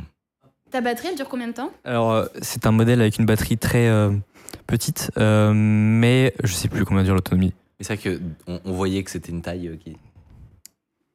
Dans les contacts. Alors, il faut, alors, Ah. il faut taper avec des ongles parce que c'est un écran résistif. Résistif. Et oui, le- malheureusement, Mais alors, comment on revient en budget hein, arrière seulement. Donc c'est vraiment un- beaucoup moins cher? Bah, je croyais, mais dans le futur, dans la suite de l'histoire. Ah, Ça change. on va y arriver, on va y arriver. ok. Comment est-ce qu'on revient en arrière? Ah, Il y a le bouton menu en fait. Ah oui, que j'ai- j'ai- il y a une autre, une autre expérience utilisateur. En fait, le bouton menu sert à la fois à te mettre en mode veille, à Ah, yes. aller au menu et aussi aller à la page précédente. Ok. Donc en gros, si tu spam cliques, euh, tu éteins le téléphone. C'est de l'innovation de l'interface. Un bouton. Il y a un snake Il y a un snake. A un- Vous m'avez perdu Quoi Il y a- Bah, il y a continuez un le live sans 2048 moi, aussi, c'est bon. hein. c'est mort Tu as plus de jeux que dans mon, télé, mon premier téléphone Mais c'est dingue C'est génial Vous pouvez continuer sans moi. Il y a aussi le 2048 qui est pas mal addictif aussi. euh. ah ouais? Attends, il C'est faut que je finisse ma partie de Beaucoup steak trop là. Ah ouais, mais ça va, tu vas jamais finir. hein. Snake, c'est- ça dure longtemps. Je suis très hypée. trop stylé. Attends, tu peux remontrer le menu, pardon, je suis désolé. Ouais, bien sûr. On interrompt ta partie. Ah, C'est vraiment trop bien. C'est il, est- il très, est, très il est- cool. il est beau quand même. hein. Oui, mais le- l'interface est soignée, mais je- honnêtement, je vais le dire, C'est plus propre que certaines euh, distributions d'Android. hein, euh. Non mais, C'est épuré, en tout c'est- cas. mais oui, c'est puré. Et il y a un petit bouton qui ressemble à Maps. Mais qu'est-ce que ça fait? Euh, bah ça fait rien. Voilà, parce qu'il n'y a pas de code, donc il y a, bah y a rien. Effectivement, pour l'instant, ça fait rien. Mais si vous voulez, du coup, c'est une genre d'interface comme ça. Euh, genre, euh, genre des applis, quoi. Sauf que pour l'instant, elles sont hard-codées, donc tu peux pas en rajouter. Et vas-y, va, va dans contact là, avec l'interface Ok. un petit peu stylée. Dans Contact, Voilà, il y a, je sais pas s'il y a des contacts. Il y a un Il y a- contact. il y a un toi. Et il y a moi, bon, je sais pas si on va montrer mon numéro de téléphone, Ah non, peut-être pas. euh, mais, euh, mais Oui, oui, pardon, pardon, pardon. Tout le chat réclame le slide, j'imagine. Ah, mais je vais perdre Tu instantanément. vas perdre Appuie quelque part C'est bon, c'est bon. Attends, en plus, je dois jouer à l'envers. ouais, ça marche. T'arrives à jouer? Alors, quand on appuie, parfois, euh, il y, a un- il y a un peu tout l'écran qui bouge. Bah, c'est le, c'est le problème de l'écran résistif. Ah oui. Parce que du coup, résistif, ça veut dire que ça marche avec deux Alors couches. voilà, résistif, c'est il y a en gros deux couches euh, qui. euh, Non, dans le sens. Ah un petit peu de sérieux, voyons. euh. Ah, non, non. Et euh, non, non, c'est voilà, c'est c'est deux couches et il y a deux couches euh, plastiques conductrices et du coup quand on appuie, ça fait un contact. Et donc euh, bah justement, c'est ce contact qui permet de détecter euh, que le doigt a été appuyé et avec la euh, résistance, on peut endroit, c'est ça voilà, avec la résistance, on peut triangulariser euh, la position du doigt. Mais c'est un peu relou parce qu'il faut calibrer et bon, c'est un, c'est un enfer. C'est- C'était une erreur de faire ça. C'est marrant parce que je me suis dit, oui, t'achètes un écran résistif, tu le branches et il marche. Mais, mais non. Bah, en soi, l'écran, oui, mais le tactile, c'est quand même une galère. hein. Surtout qu'en plus, c'est d'autres protocoles de communication hardware euh, que je ne connaissais pas non plus. Donc, euh, ça m'a ça, ça m'a énervé le tactile. D'ailleurs, c'est pour ça que la première version n'a pas de tactile. hein. C'est, bah, voilà, c'est ça. Ça, pa- ça- ça parle comment l'écran et le. la- Alors, la ça parle en protocole SPI. SPI. Voilà, donc c'est un protocole qui euh, utilise quatre broches une broche de sélection, une broche de transfert dans un sens, une broche de transfert dans l'autre sens, et euh, une broche de clock qui permet de rythmer la communication. Ok. Et c'est pratique parce que du coup, on peut brancher n'importe quoi sur euh, plusieurs périphériques sur les broches envoi et, et rece- enfin, pour envoyer et recevoir. Et avec la broche de sélection, on peut choisir quel périphérique on veut. Ok. Donc c'est pratique, même si le I2C est quand même plus rapide pour ceux qui connaissent. Ouais. Enfin, plus euh, pratique pour le- plusieurs périphériques. Mais bref, en l'occurrence, pour l'écran, c'est c'était- c'est comme ça que je l'ai fait. Et c'est comme ça que les écrans en général fonctionnent pour ce niveau. Trop cool. Ah, Tu à quoi là? 2048 Ouais, le, le- le 2048, il est pas mal. Et Ouais. Oh, donc, ouais. T'atteins combien de FPS là par exemple sur ça? Alors, la grande nouveauté, c'est que le téléphone est passé d'une clock de 16 MHz avec un cœur, avec les Arduino Mega, à un cœur à 240 MHz avec deux cœurs. Et non pas Docker. Waouh Et, euh, et du coup, ça permet d'avoir. Et ça permet Et ça permet d'avoir euh, du coup bah, une fréquence de rafraîchissement beaucoup plus élevée. Alors, en théorie, si jamais le processeur ne faisait que envoyer les données, on pourrait atteindre environ 19 FPS. 19, ok. Dans les faits, il a besoin de faire le rendu entre temps. Donc, on n'a pas 19 FPS, on a plus euh, 3-4 FPS. Ok. Que ça prend du temps de faire le rendu, surtout que le rendu est aussi fait avec une RAM externe, parce que, parce que la RAM de 4 mégas est externe. Mais ça veut dire quoi? Bah, ça veut dire que c'est un autre composant. D'accord, ah oui, donc c'est pas. Enfin, intégré dans le boîtier de l'ESP32, mais c'est un autre composant, parce que le processeur, il a que euh, Ok, ok. 300 kilooctets. Ok, donc t'as un temps de latence euh, juste pour le. Magnifique le schéma. Oh Qu'est-ce que- waouh Qu'est-ce que. Ah, là, t- On vient de perdre la moitié du chat. Et ce, ce- ce schéma-là, il- en plus, il y a des erreurs dedans. C'est ça qui est horrible. C'est que, en fait, j'avais commandé le. On les le- voit pas, t'inquiète. Ah, non, mais là, par exemple, c'est c'est tout bête, hein, mais il y a une erreur de débutant, entre guillemets. C'est que quand tu appuies sur le bouton menu, ça court-circuite littéralement le plus et le moins. D'accord. Ah, ok. Voilà, je sais même pas si on peut zoomer un petit peu sur, sur, la, partie, euh, sur la partie bouton. Euh, Voilà. Bouton juste au-dessus, là, voilà, bouton. Oui, Voilà. bah, évidemment. Bah, Voilà, oh là c'est- pas vu ça, Michael Quelle Non, mais- erreur c'est bête, hein, mais j'avais pas vu passer et j'ai commandé le PCB et ça ça- ça- ça- ça m'a coûté de l'argent avec un PCB du coup qui arrivait euh, pas fonctionnel.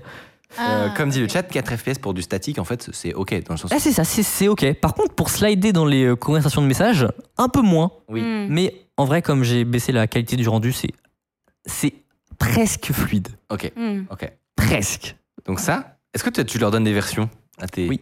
Alors, en soi, Ce qu'on vient de voir, c'était. c'est que des prototypes, sauf la dernière version, euh, qui est la version entre guillemets première Ok. du téléphone, parce que c'est la première version. Version première. Voilà, c'est la version première, la V, euh, la V1, mais les autres, ça va être euh, prototype 1, prototype 2, prototype 3, prototype Et alors 4. Et alors, et alors, la question que moi j'ai envie de poser, c'est et maintenant? Alors, jusqu'à très récemment, c'est-à-dire c'est grâce à celui-là que j'ai été médiatisé. Oui, parce que en gros, Ah, il y en a un autre? jusque pour, pour l'instant.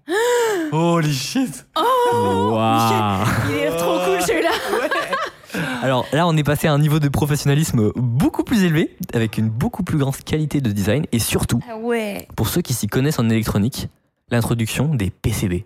Je sais pas si vous savez ce que c'est. Il y a plus de fil Mais c'est ça, voilà. Il n'y a, y a plus de fil concrètement. Ouh. Euh, tout est sur une carte qui est gravée euh, avec les bons circuits.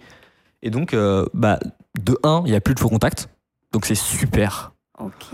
Une délivrance.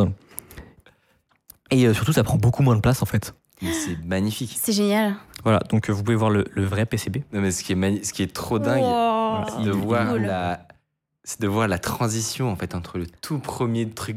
Ah bah c'est sûr que Ouais. là, il y a une transition entre ces deux trucs-là. euh, c'est- C'est c'est- c'est pas, la- c'est pas la même chose. hein. Bon, la batterie est encore un peu petite, mais bon. Du coup, t'achètes. euh, En fait, t'en- t'envoies des plans. euh, Alors, euh, je n'ai pas une usine à PCB chez moi. Ouais, j'allais dire comment, comment est-ce que tu arrives à faire ça Je ne coup fabrique pas les composants électroniques non plus. mais mais mais mais, euh, il y a des entreprises, beaucoup d'entreprises, ça se fait de plus en plus aujourd'hui, euh, qui permettent de fabriquer des PCB personnalisés. Donc en gros, tu le designs sur ton logiciel, puis euh, voilà, bah, c'est Easy EDA, c'est sur euh, quoi je design, design mon circuit. C'est Donc tu, tu crées tes plans là. Voilà, je sais pas si c'est le meilleur, mais en tout cas moi j'ai toujours utilisé ça et ça marche à peu près. Et voilà, comme on peut voir, il y a LCSC qui est un fournisseur de composants électroniques et GLC PCB qui est justement l'entreprise qui fabrique les PCB, D'accord. qui permettent de, justement, euh, voilà, là on peut directement fabriquer son PCB pour pas cher en plus. Donc t'envoies tes plans où tu te dis je veux tel composant, je veux qu'il soit monté en série sur de Et telle manière. l'envoie. tout ça. euh, Alors Et- pour monter les composants, faut payer quand même un peu plus cher et euh, ça devient un peu relou parce que tous les composants sont pas forcément en stock chez eux, etc. Donc euh, moi ce que je fais c'est que je leur demande de faire le PCB vierge Ah oui. et je commande les composants chez LCSC. Et tu les soudes Et toi-même. ensuite, j'ai sous moi-même.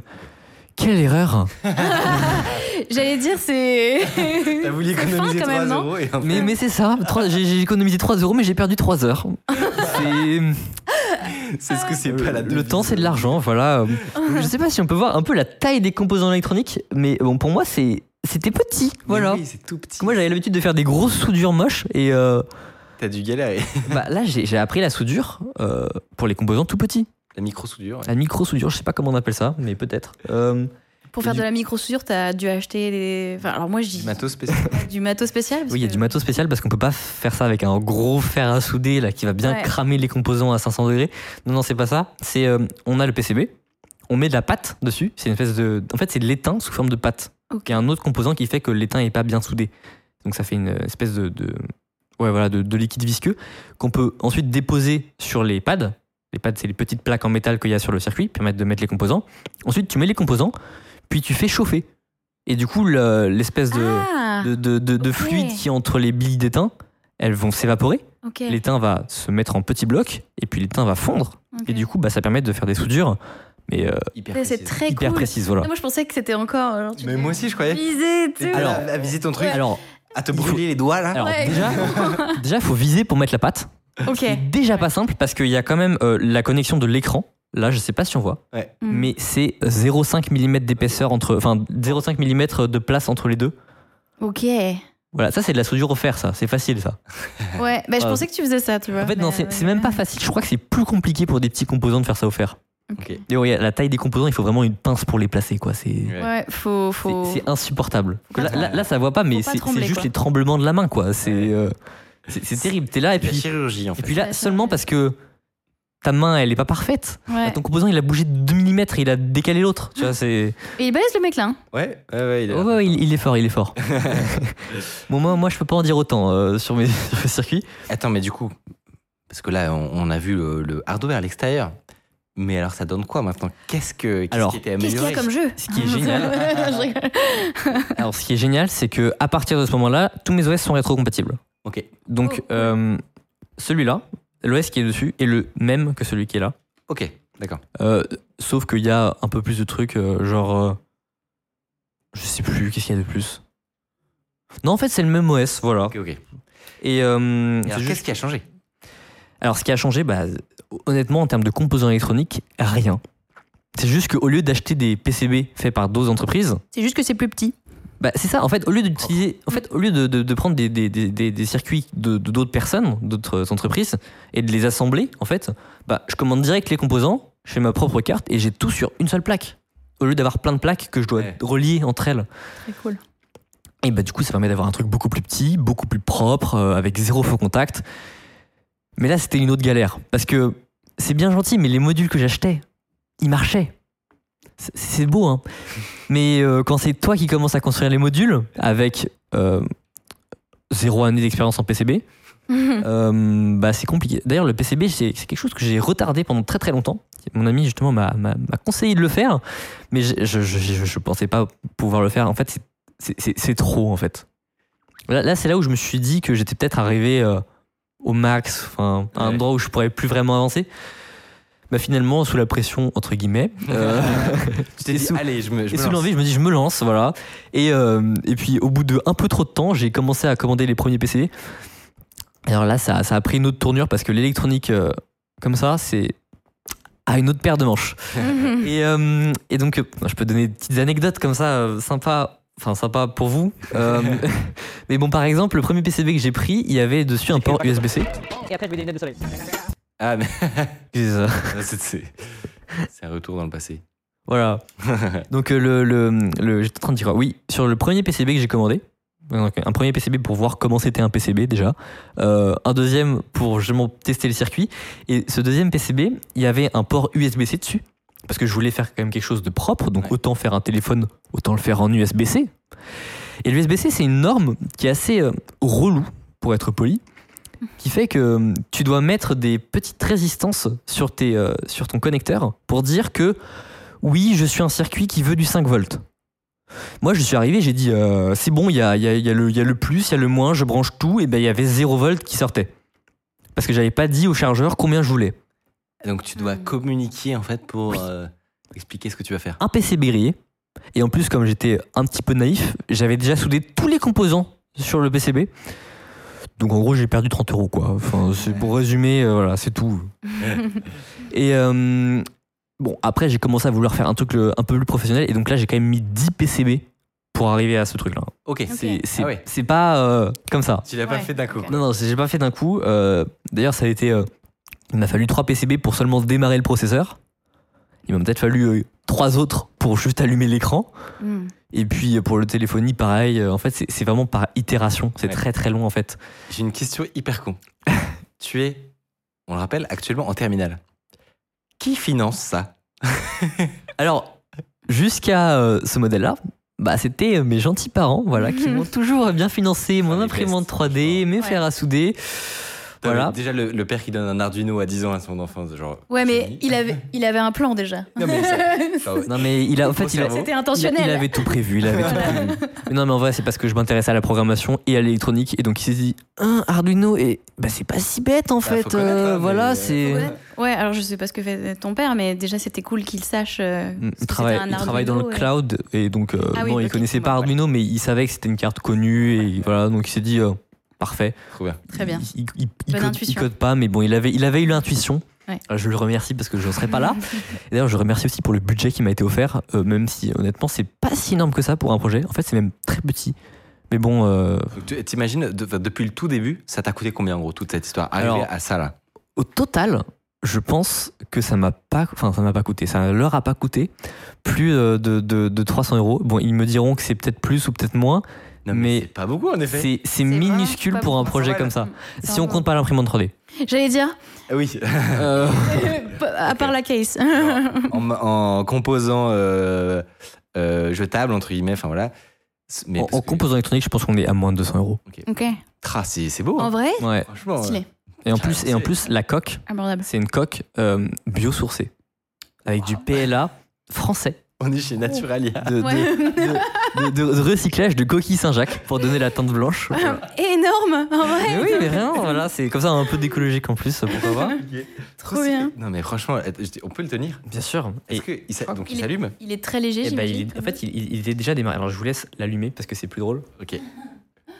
Alors, c'est. Non, non, non, non, ça, c'est le bouton en haut, c'est le bouton reset pour moi. Donc, euh. Ah, il y a plus de trucs que sur, euh, sur l'autre. Ouais, non, les applications, les applications avec le logo réglage, c'est des applications justement Lua. Ah. En test. Ok. Donc, tu es en train de tester le- l'App Store, en fait. Le, les- le, ouais, que- Chargement dynamique de- d'appli. c'est ça, exactement. D'ailleurs, on peut Aussi, peut-être voir. hein. Mais là, le... déjà, c'est hyper léger. C'est plus léger qu'un. voilà, beaucoup de téléphones. Bah, là, franchement, c'est petit. Hein. Mais ouais. C'est plus petit. que- oui, Mais c'est carrément plus petit que ton téléphone. Et vraiment, c'est fin. Enfin, c'est genre. C'est C'est assez c'est satisfaisant. épuré. C'est très satisfaisant. Et surtout. Le- Même en termes de qualité de, de construction, Mhm. euh, là, l'écran, il s'enfonce moins. Enfin, globalement, le. Là, il est très bien emboîté. en fait. tu commences à avoir un niveau de quali qui est assez dingue. Voilà. Mais là, le seul, malheureusement, truc qui empêche, enfin, il y a- en fait, il y a deux problèmes à ce modèle-là, euh, qui du coup me poussent à ma dernière version. C'est que de un, l'écran est de basse qualité. Ça veut dire que il faut appuyer avec l'ongle, etc. Si tu utilises le clavier, euh, ça devient un peu l'enfer. Il faut un stylet ou un truc comme Ouais. ça. Mais bon. Et euh, il y a un deuxième problème, c'est qu'il fonctionne en 2G. Parce que la 2G, c'est moins cher Ah oui. euh, en composants électroniques. Ok. Pour donner un ordre d'idée, euh, un module loading 2G, pad, quoi. 6800L, hein, pour être précis, pour ceux qui connaissent, euh, ça coûte environ 9 euros. Ok. C'est pas cher. Par contre, le module 4G, c'est 30 euros. Ah ouais Prix d'entrée. Wow. Voilà, donc. Ça euh, avec le- notre sujet de la dernière fois sur les licences absolument abusées qu'il y a sur les. bah, c'est ça, exactement. Et Ça je, double le prix de, de ton je, télé. je sais pas si c'est les licences, mais c'est la moitié du prix en fait. Concrètement, euh, c'est c'est énorme. Déjà, c'était un tiers du prix sur les premiers. Là, maintenant, c'est même plus que la moitié en fait. Ben, vraiment, tu pourrais aller voir l'interview de JB Kemp qu'on a fait la semaine dernière. On parle de ça. Et Je- je l'ai vu déjà. Largement à cause des licences, en fait. Je l'ai déjà vu, hein, t'inquiète pas. ouais. Quand même. Et donc, donc ça, c'est la. Je crois que je l'ai, euh, je l'ai freeze. Il- j'ai, peut-être cliqué sur une icône de navigateur parce que j'étais curieux de savoir ce qui allait se passer. Ah oui, non, mais l'application navi- navigateur euh, dont euh, Raphaël Duc justement s'occupe, hein, je, je- je t'attends toujours, hein, vu qu'il regarde le live. Euh, voilà, euh, tu vas devoir bosser encore un petit peu Le petit dessus. coup de pression euh, directement depuis underscore. Voilà, J'ai tout fait planter. c'est un gros coup de pression là. Non, Et euh, c'est la seule application qui plante normalement. euh, Mais bon, je sais pas si on peut faire même une petite démo euh, Bah, de, des applications Lua. Ouais, ouais, Ouais. Alors voilà, il y a trois réglages. J'ai regardé la première parce que c'est celle entre guillemets démo avec tous les trucs. Donc voilà, Montre-le bien. Bon, je pense qu'on va rien voir parce que c'est trop loin. Voilà, ah bah si on voit très bien en fait. Donc là en gros en Lua j'ai fait même pas euh, 15 lignes de code. Ok, et Donc, là, il faut vraiment rien. Qu'est-ce qu'il y a sur l'écran? Et donc là bon je, ça va être compliqué de le montrer en, en vidéo. Ouais. Mais euh, On fera des plans après. en fait tu peux regarder direct, hein, c'est plus simple. Qu'est-ce- Il y a des boutons, c'est ça? Voilà, il y, a- il y a des boutons, il y a des flèches, des plus et des moins. Et en fait bah, tu peux directement checker le, bah, le système graphique. Hello. Hello. Oui, donc c'est en gros, c'est ton interface de. Voilà, et avec les events, etc. Ah, En gros, si tu veux, dans le code, euh, c'est aussi bête que ça, mais je peux faire. euh, je peux faire.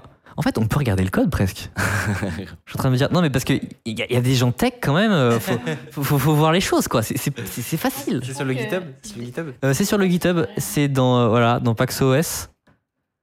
Donc là, en fait, sur Ensuite, on, a des, Storage. on a des flèches directionnelles. Puis Apps. En Puis. Lua. Et là, euh, App. Voilà. C'est trop bien. Ok. La première Ah oui, mince. euh, bah, main. Check du GitHub, on dirait. En live. Voilà, donc c'est- aussi bête que ça en fait. Bon là c'est Ça c'est- c'est une autre appli, mais c'est aussi simple que ça en fait. Je suis développeur, je veux publier sur ton App Store, je dois écrire ça en fait. Bah, ça c'est pour une application vraiment basique, mais si tu veux, euh, en gros le système fonctionne en, tu as une fonction run que tu fais qui est appelée au démarrage. Tu crées une fenêtre, voilà, avec un nom, etc. Et en fait à chaque fois que tu refais un objet graphique, tu dois lui donner son parent, donc par exemple la fenêtre, Ouais. Et, euh, et tu peux le modifier, euh, sa taille, etc. Et du coup tu peux faire toute une hiérarchie. bougé, etc. Et encore mieux, tu peux faire ton truc, deux points on click par exemple, et mettre une fonction entre parenthèses Waouh. qui appelle n'importe quoi. Par exemple, euh, ajouter 10 à la largeur ou j'en sais rien. Du coup, ça te permet de vraiment tout un système d'événements ultra facile où le développeur a rien à faire. On est, on est presque dans Scratch en fait. Bah là, euh, ce que Tiffany fait, c'est depuis tout à l'heure, c'est de dé- Tu bouges, tu bouges le carré euh, noir. on, a, on a des petites, euh, de petites flèches et ça déplace en temps réel un petit carré comme dans un jeu, un jeu en fait. Donc tu pourrais faire un jeu en fait avec ça. Et on a ajouté les Canva dans l'UA. Ok. Donc à partir de maintenant, on peut faire des rendus. Euh, n'importe, en fait, euh, les applications pourront faire un jeu. Ok. Stylé. Et pour Ah, le coup, si jamais leur rendu est rapide, ils peuvent faire avec plus de frames par seconde. Ça réduit Ouais. le petit carré. Et ouais. Mais c'est pour vraiment montrer euh, la possibilité en fait. euh, C'est génial. et le potentiel, voilà. Je, je, je suis fan, je souscris. Euh, tout ça nous mène à l'apothéose. Au climax. Voilà. Qu'est-ce que tu nous prépares pour la suite? Alors, déjà, faut savoir que je suis sorti du budget de mes parents. Parce que, comment dire, là, ça commence à coûter un peu cher au niveau PCB, etc. Mhm. Donc, euh, même euh, four, matériel, ça, enfin, ça coûte cher. Donc, j'ai ouvert une cagnotte. Oh Mais trop bonne idée. Ah, voilà, il y a la cagnotte, nickel. Bah, bien sûr. Euh. Mais ouais. Non, mais Vous pouvez ouais. donner, c'est ouvert. hein. Trop bien. Et euh, justement, dessus, bah, j'ai récolté pas mal d'argent. Et ce qui va me permettre de vraiment développer le projet beaucoup plus loin. En 2000 euros, c'est c'est peu pour un projet, en fait, mais c'est C'est ce que t'as besoin. vraiment 10 fois le budget que j'avais. Donc j'ai vraiment pouvoir aller beaucoup plus loin avec ça et aussi financer pourquoi pas des téléphones pour les gens qui travaillent parce que je suis plus tout seul. Ouais. Ça qui est aussi intéressant maintenant, c'est que grâce à la médiatisation, ça a attiré plein de gens autour du projet et qui maintenant euh, veulent bosser sur euh, que ce soit la partie euh, hardware, Mm. la partie software, mais aussi tout simplement le site web. Ils font, ils font quand même un gros boulot sur le site web. hein. Ah. Non, mais je sais pas, le site web il est beau quand même. Ouais, j'avoue. J'ai rien fait. Hein. Même le logo est beau. C'est même Non, pas moi qui l'ai fait le logo. Il manque plus que le bouton euh, buy. Ouais. Voilà, mais euh, on n'a pas encore la RGPD, donc euh, il faut encore un petit peu attendre. Et voilà, il y, a- il y a tout dedans, ça, ça c'est euh, Trop le fort. tutoriel. Mais bon, je ne conseille pas de le produire parce que si jamais la batterie explose, c'est votre faute. Voilà, tout simplement. C'est très cool. hein. Trop fort. Ouais. Et alors, qu'est-ce qu'on peut imaginer comme perspective, nouvelle? C'est quoi, la... si tu devais nous vendre la prochaine version Alors, Saxophone. déjà la prochaine version, je l'ai presque déjà. Ok. Euh, juste qu'elle marche pas très bien. Attends, mais là, là, là. Il y en a un Oh là autre là. Je Il y en a un autre. Alors lui, il a pas de boîtier parce qu'il n'est pas encore euh, designé. Donc euh, là, on a tout le circuit à nu entre Ah guillemets. ouais. C'est trop fin. Voilà, Vas-y, montre-le peu. Et ce qui est Euh. vraiment génial, voilà. Ouais, montre-le tout. Ouais. Donc là, ce qui est vraiment euh, génial par rapport à l'autre, c'est que c'est un écran en verre. Ok, ouais. Là, on voit bien avec les reflets. Premium. Et donc là, Ça fait premium. et là la, la carte est directement. euh, Enfin, il manque rien, quoi, en fait, là. Là, il y a tous les composants dessus, d'accord? Il y a même l'écran, etc., bien câblé, euh, avec une dalle capacitive. Enfin Ah, Mais franchement, ça a marché il y a une semaine. J'étais là, je peux jouer au 2048 de manière agréable. Et ça slide. Voilà, j'ai fait essayer à mon père et mon frère, et ils ont passé une demi-heure dessus. Bon, ça m'a empêché de développer moi, mais Et donc, l'é- l'écran, euh, comment tu dis, capacitif, voilà. c'est celui que nous, on a, en fait. Bah, c'est aujourd'hui la norme, mais ça n'a pas toujours été la norme. Alors, lui, pour le, pour le coup, il fonctionne de manière un petit peu plus, euh, on va dire, euh, sans pièces mécaniques. Donc, c'est juste une dalle en verre, avec un quadrillage de petites, euh, petits fils conducteurs. Et en fait, quand tu appuies avec ton doigt, il y a un petit microcontrôleur qui vérifie si le courant il est parti dans ton doigt. Et comme ça, il peut quadriller l'endroit où tu as appuyé. Ok. Et puis, un autre avantage, c'est que le, le- les, ces types d'écran, ça marche aussi avec plusieurs doigts. Genre sur nos téléphones, aujourd'hui, ils supportent facilement 5 doigts, même si ça sert à rien. Euh, lui, je sais pas. Mais euh, peut-être faire du zoom, etc. hein, je- Ah, mais oui. Pourquoi pas En tout Avec cas, du résistif, tu pouvais pas faire de pinch ou de. bah non, avec du résistif, t'appuies à un endroit, t'appuies sur un autre, ça fait la moyenne entre les deux. hein. c'est c'est- c'est- c'est- c'est pas cool. Et en plus de ça, on pourrait faire des jeux avec plusieurs euh, boutons. Parce que si jamais t'es en train de, je sais pas moi, de conduire une voiture, Ouais, il ouais. faut bien deux doigts. Ouais, ouais, Avec ouais. Un doigt, tu fais un jeu statique. Mais euh, tout, euh, tout le monde réclame Doom. hein. Donc euh, là, euh, tout ça est une longue progression voilà, voilà. vers, vers Doom. Et le dernier truc, c'est euh, l'intégration du modèle 4G, enfin d'un d'un module 4G là-dedans, Ah. Qui coûte 30 euros La moitié du prix. euh, et aussi qui a un petit peu grossi. Euh, t'as vu? Non, mais je sais pas si t'as vu la Ah, taille du module. C'est énorme. Genre, Donc, ça, c'est c'est lit- c'est comme ça dans les téléphones euh, normaux? Mais je sais pas. J'imagine que. T'en as pas déjà démonté non, mais en fait, c'est une autre technologie. C'est vraiment, ça n'a rien à voir, quoi. C'est là, moi, c'est- en soi, c'est encore de l'Arduino. Hein. Ouais, ouais. Euh, C'est un module complètement standalone qui. c'est c'est- c'est comme un Arduino, mais que j'ai fait. Ouais. Voilà. C'est juste que t'as un écran, module 4G, un- le Wi-Fi, tout et tout. Juste que ça ressemble littéralement à une PCB industrielle. Enfin, Ouais. Franchement, quand tu. Si on avait pris ça, on l'avait téléporté, on l'envoyait à toi de 13 ans qui commence le projet, je pense qu'il aurait pété un câble. J'aurais été, j'aurais été en mode Waouh, c'est possible, sérieusement? Je savais même pas que c'était possible de faire un PC, mais pour moi, c'était le truc industriel par excellence, quoi. Ouais. C'était pas, c'était pas du tout accessible. Mais bon, pour l'instant, euh, le module 4G ne, ne veut pas euh, répondre aux commandes. Euh, la connexion réseau, du coup, ne fonctionne pas. Le tactile fonctionne. Voilà, si vous voulez essayer, euh, à la fin, là, il y a le tactile qui fonctionne. C'est hyper satisfaisant. Moi, je, je suis. non, mais je, je redécouvre l'écran tactile en fait. hein. C'est. Trop marrant. Non, mais c'est ça en fait. hein. Moi, Après tant de temps avec mes boutons là. Résistif, ouais. Voilà, mais pour celui-là, par contre, il va falloir un petit peu attendre avant de pouvoir faire quoi que ce soit avec parce que euh, bah, j'ai pas envie qu'il y ait des gens qui achètent ça euh, et qu'ils disent eh, ça marche pas, machin. Ouais. C'est relou. euh. Enfin, franchement, faut pousser le projet jusqu'au bout. Et quand il sera vraiment au bout, il y a d'autres perspectives. Ok. Qui serait comment? Parce que moi, j'ai plein de questions en fait. Je, me, je me dis où, où est-ce que, tu vas? Parce que là, ça, ça commence à monter, de monter en complexité, euh, en perfectionnement. Je me demande bien ce que tu comptes faire après en fait. Alors, l'objectif, à long terme, c'est de pouvoir vendre sous forme de kit. Que n'importe quel maker puisse vraiment euh, acheter le PCB et euh, le monter avec, euh, avec le boîtier 3D, par exemple, commandé sur Internet. Et puis avoir un téléphone qui marche, quoi. Concrètement, c'est surtout ça l'objectif. C'est n'importe qui peut fabriquer soi-même son téléphone chez soi, mais qui marche. Hmm. Et puis ce sera un téléphone du coup avec les mêmes objectifs, minimaliste, euh, léger, pas cher, euh, le plus écologique possible, enfin, c'est ce que- c'est ce qu'on essaye de faire, et euh, avec un tutoriel bien monté, etc., pour en faire vraiment une plateforme de développement. Donc à la fois ce serait une- justement une plateforme de développement, mais ce serait aussi un téléphone vraiment utilisable. Ouais. Par exemple, je sais pas moi, pour les personnes âgées qui s'y connaissent pas forcément d'informatique, ou même pour les parents qui veulent encourager leurs enfants à avoir un téléphone sans les réseaux sociaux, mais sur lequel tu peux faire plein de trucs. Ouais, ouais. Mm. En Tu fait, vois dans la niche, euh, je pense qu'il faut que tu baisses un tout petit peu ton micro parce qu'à mon avis, on te voit plus. Même pas mal encore.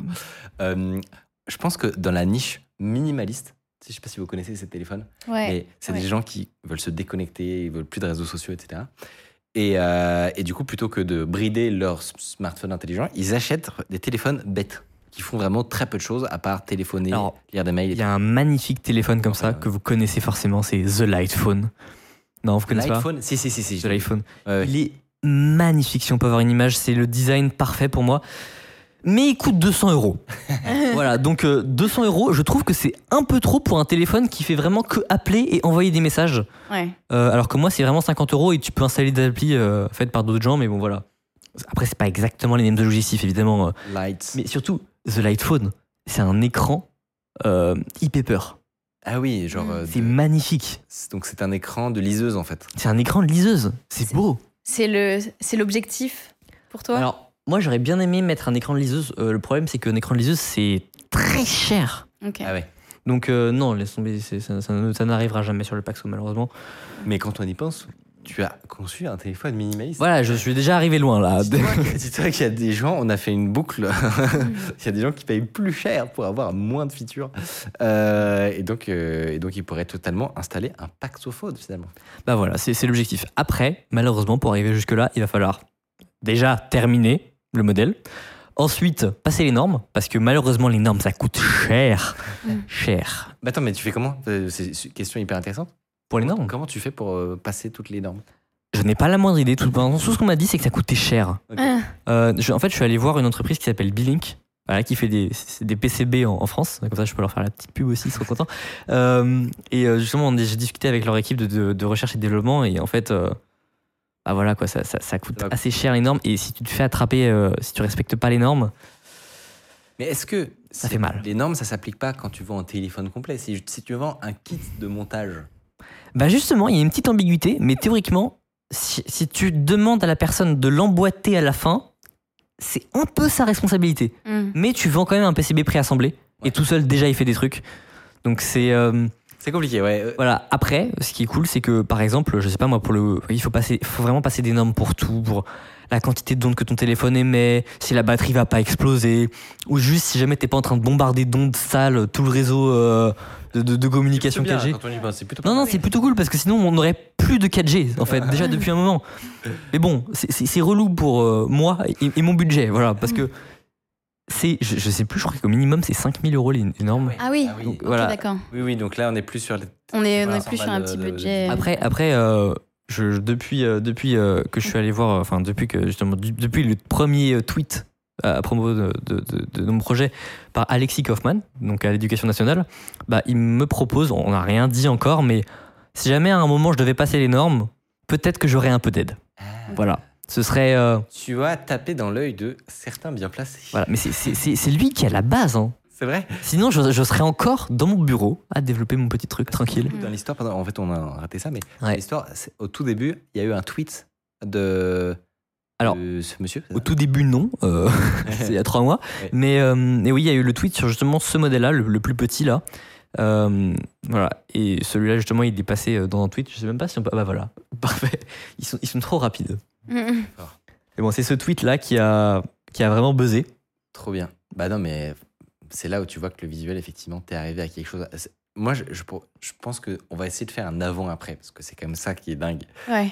C'est, ça, ça a l'air stylé, mais surtout quand tu le remets à côté de la boîte à chaussures, t'as mode, Waouh Attendez, vous- est-ce que, est-ce que vous voulez voir? Parce que j'ai la photo du premier. hein. Ouais, Ah bah oui. premier, premier, premier, premier, vas-y. Genre, il fait peur, premier degré. Moi, pendant ce temps-là, je vais lire le chat parce que j'étais tellement absorbé que j'ai absolument rien lu. Je suis désolé. Est-ce que, question, est-ce qu'il y a une association slash micro-entreprise derrière Car rien que pour passer les normes, il faudra une structure? Exactement. Alors, euh, justement, on est en train d'ouvrir l'association. Ok. Parce qu'on va vraiment passer au stade d'association. On est une collaboration et tout, donc euh, voilà. Ok. Euh, le chat est absorbé aussi, oui, effectivement.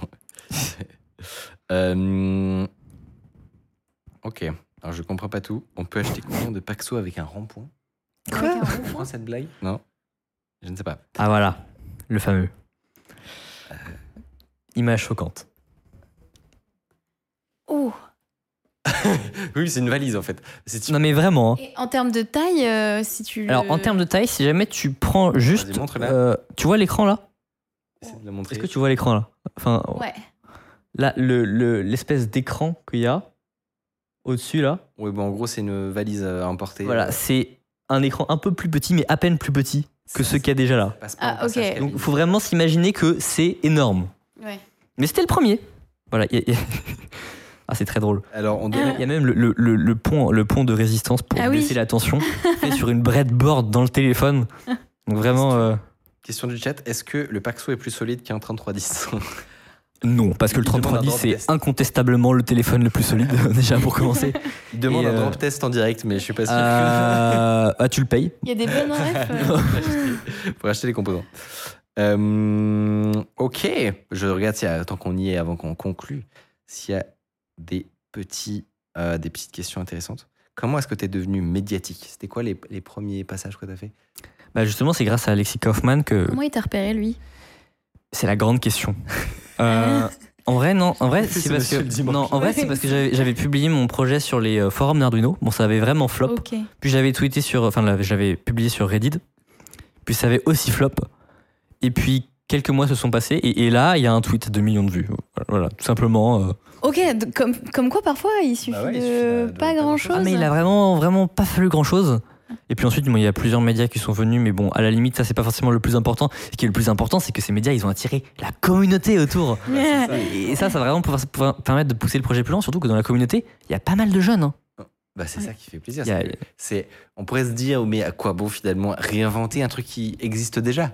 Mais en fait, ce serait passé complètement à côté du, du but de, de ce genre de projet. Ouais. Ou euh, je sais pas, je sais pas si tu arrives à quantifier tout ce que tu as appris. Mais, euh, mais On peut le quantifier. On appelle ça le mot tout.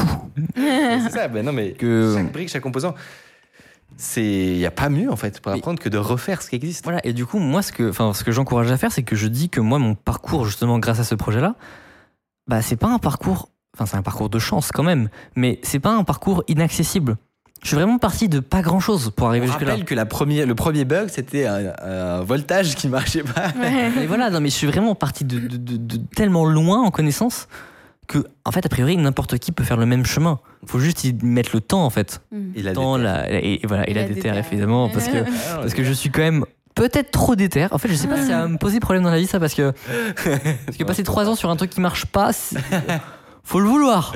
Ouais, ouais, t'avais vraiment. En vrai, c'est la bonne détermination, je pense, pour Ouais. faire des, Voilà. coup, belles choses. Franchement, je, je- je dis à tout le monde, hein, mais il faut, faut croire en ces projets. Parce que par exemple, j'ai un ami euh, qui écrit un livre.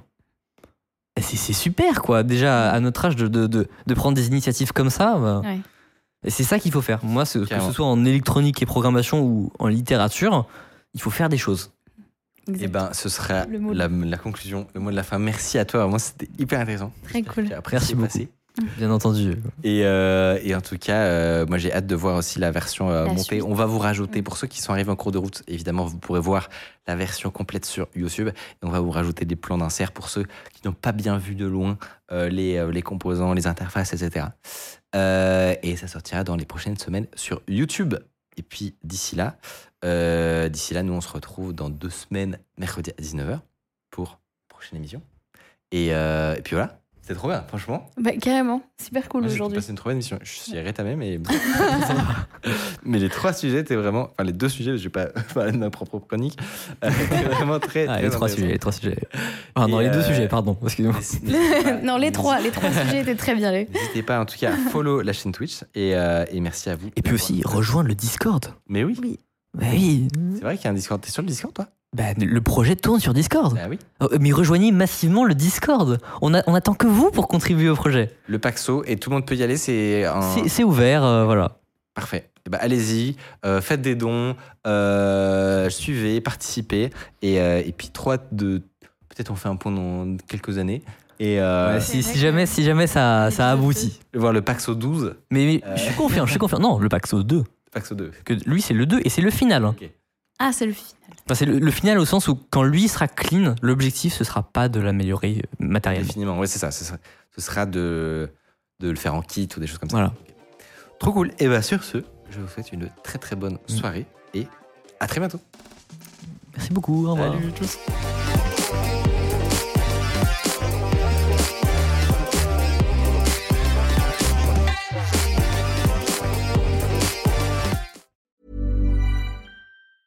Mom deserves the best, and there's no better place to shop for Mother's Day than Whole Foods Market. They're your destination for unbeatable savings, from premium gifts to show-stopping flowers and irresistible desserts. Start by saving 33% with Prime on all body care and candles. Then get a 15-stem bunch of tulips for just $9.99 each with Prime. Round out Mom's menu with festive rosé, irresistible berry chantilly cake, and more special treats. Come celebrate Mother's Day at Whole Foods Market.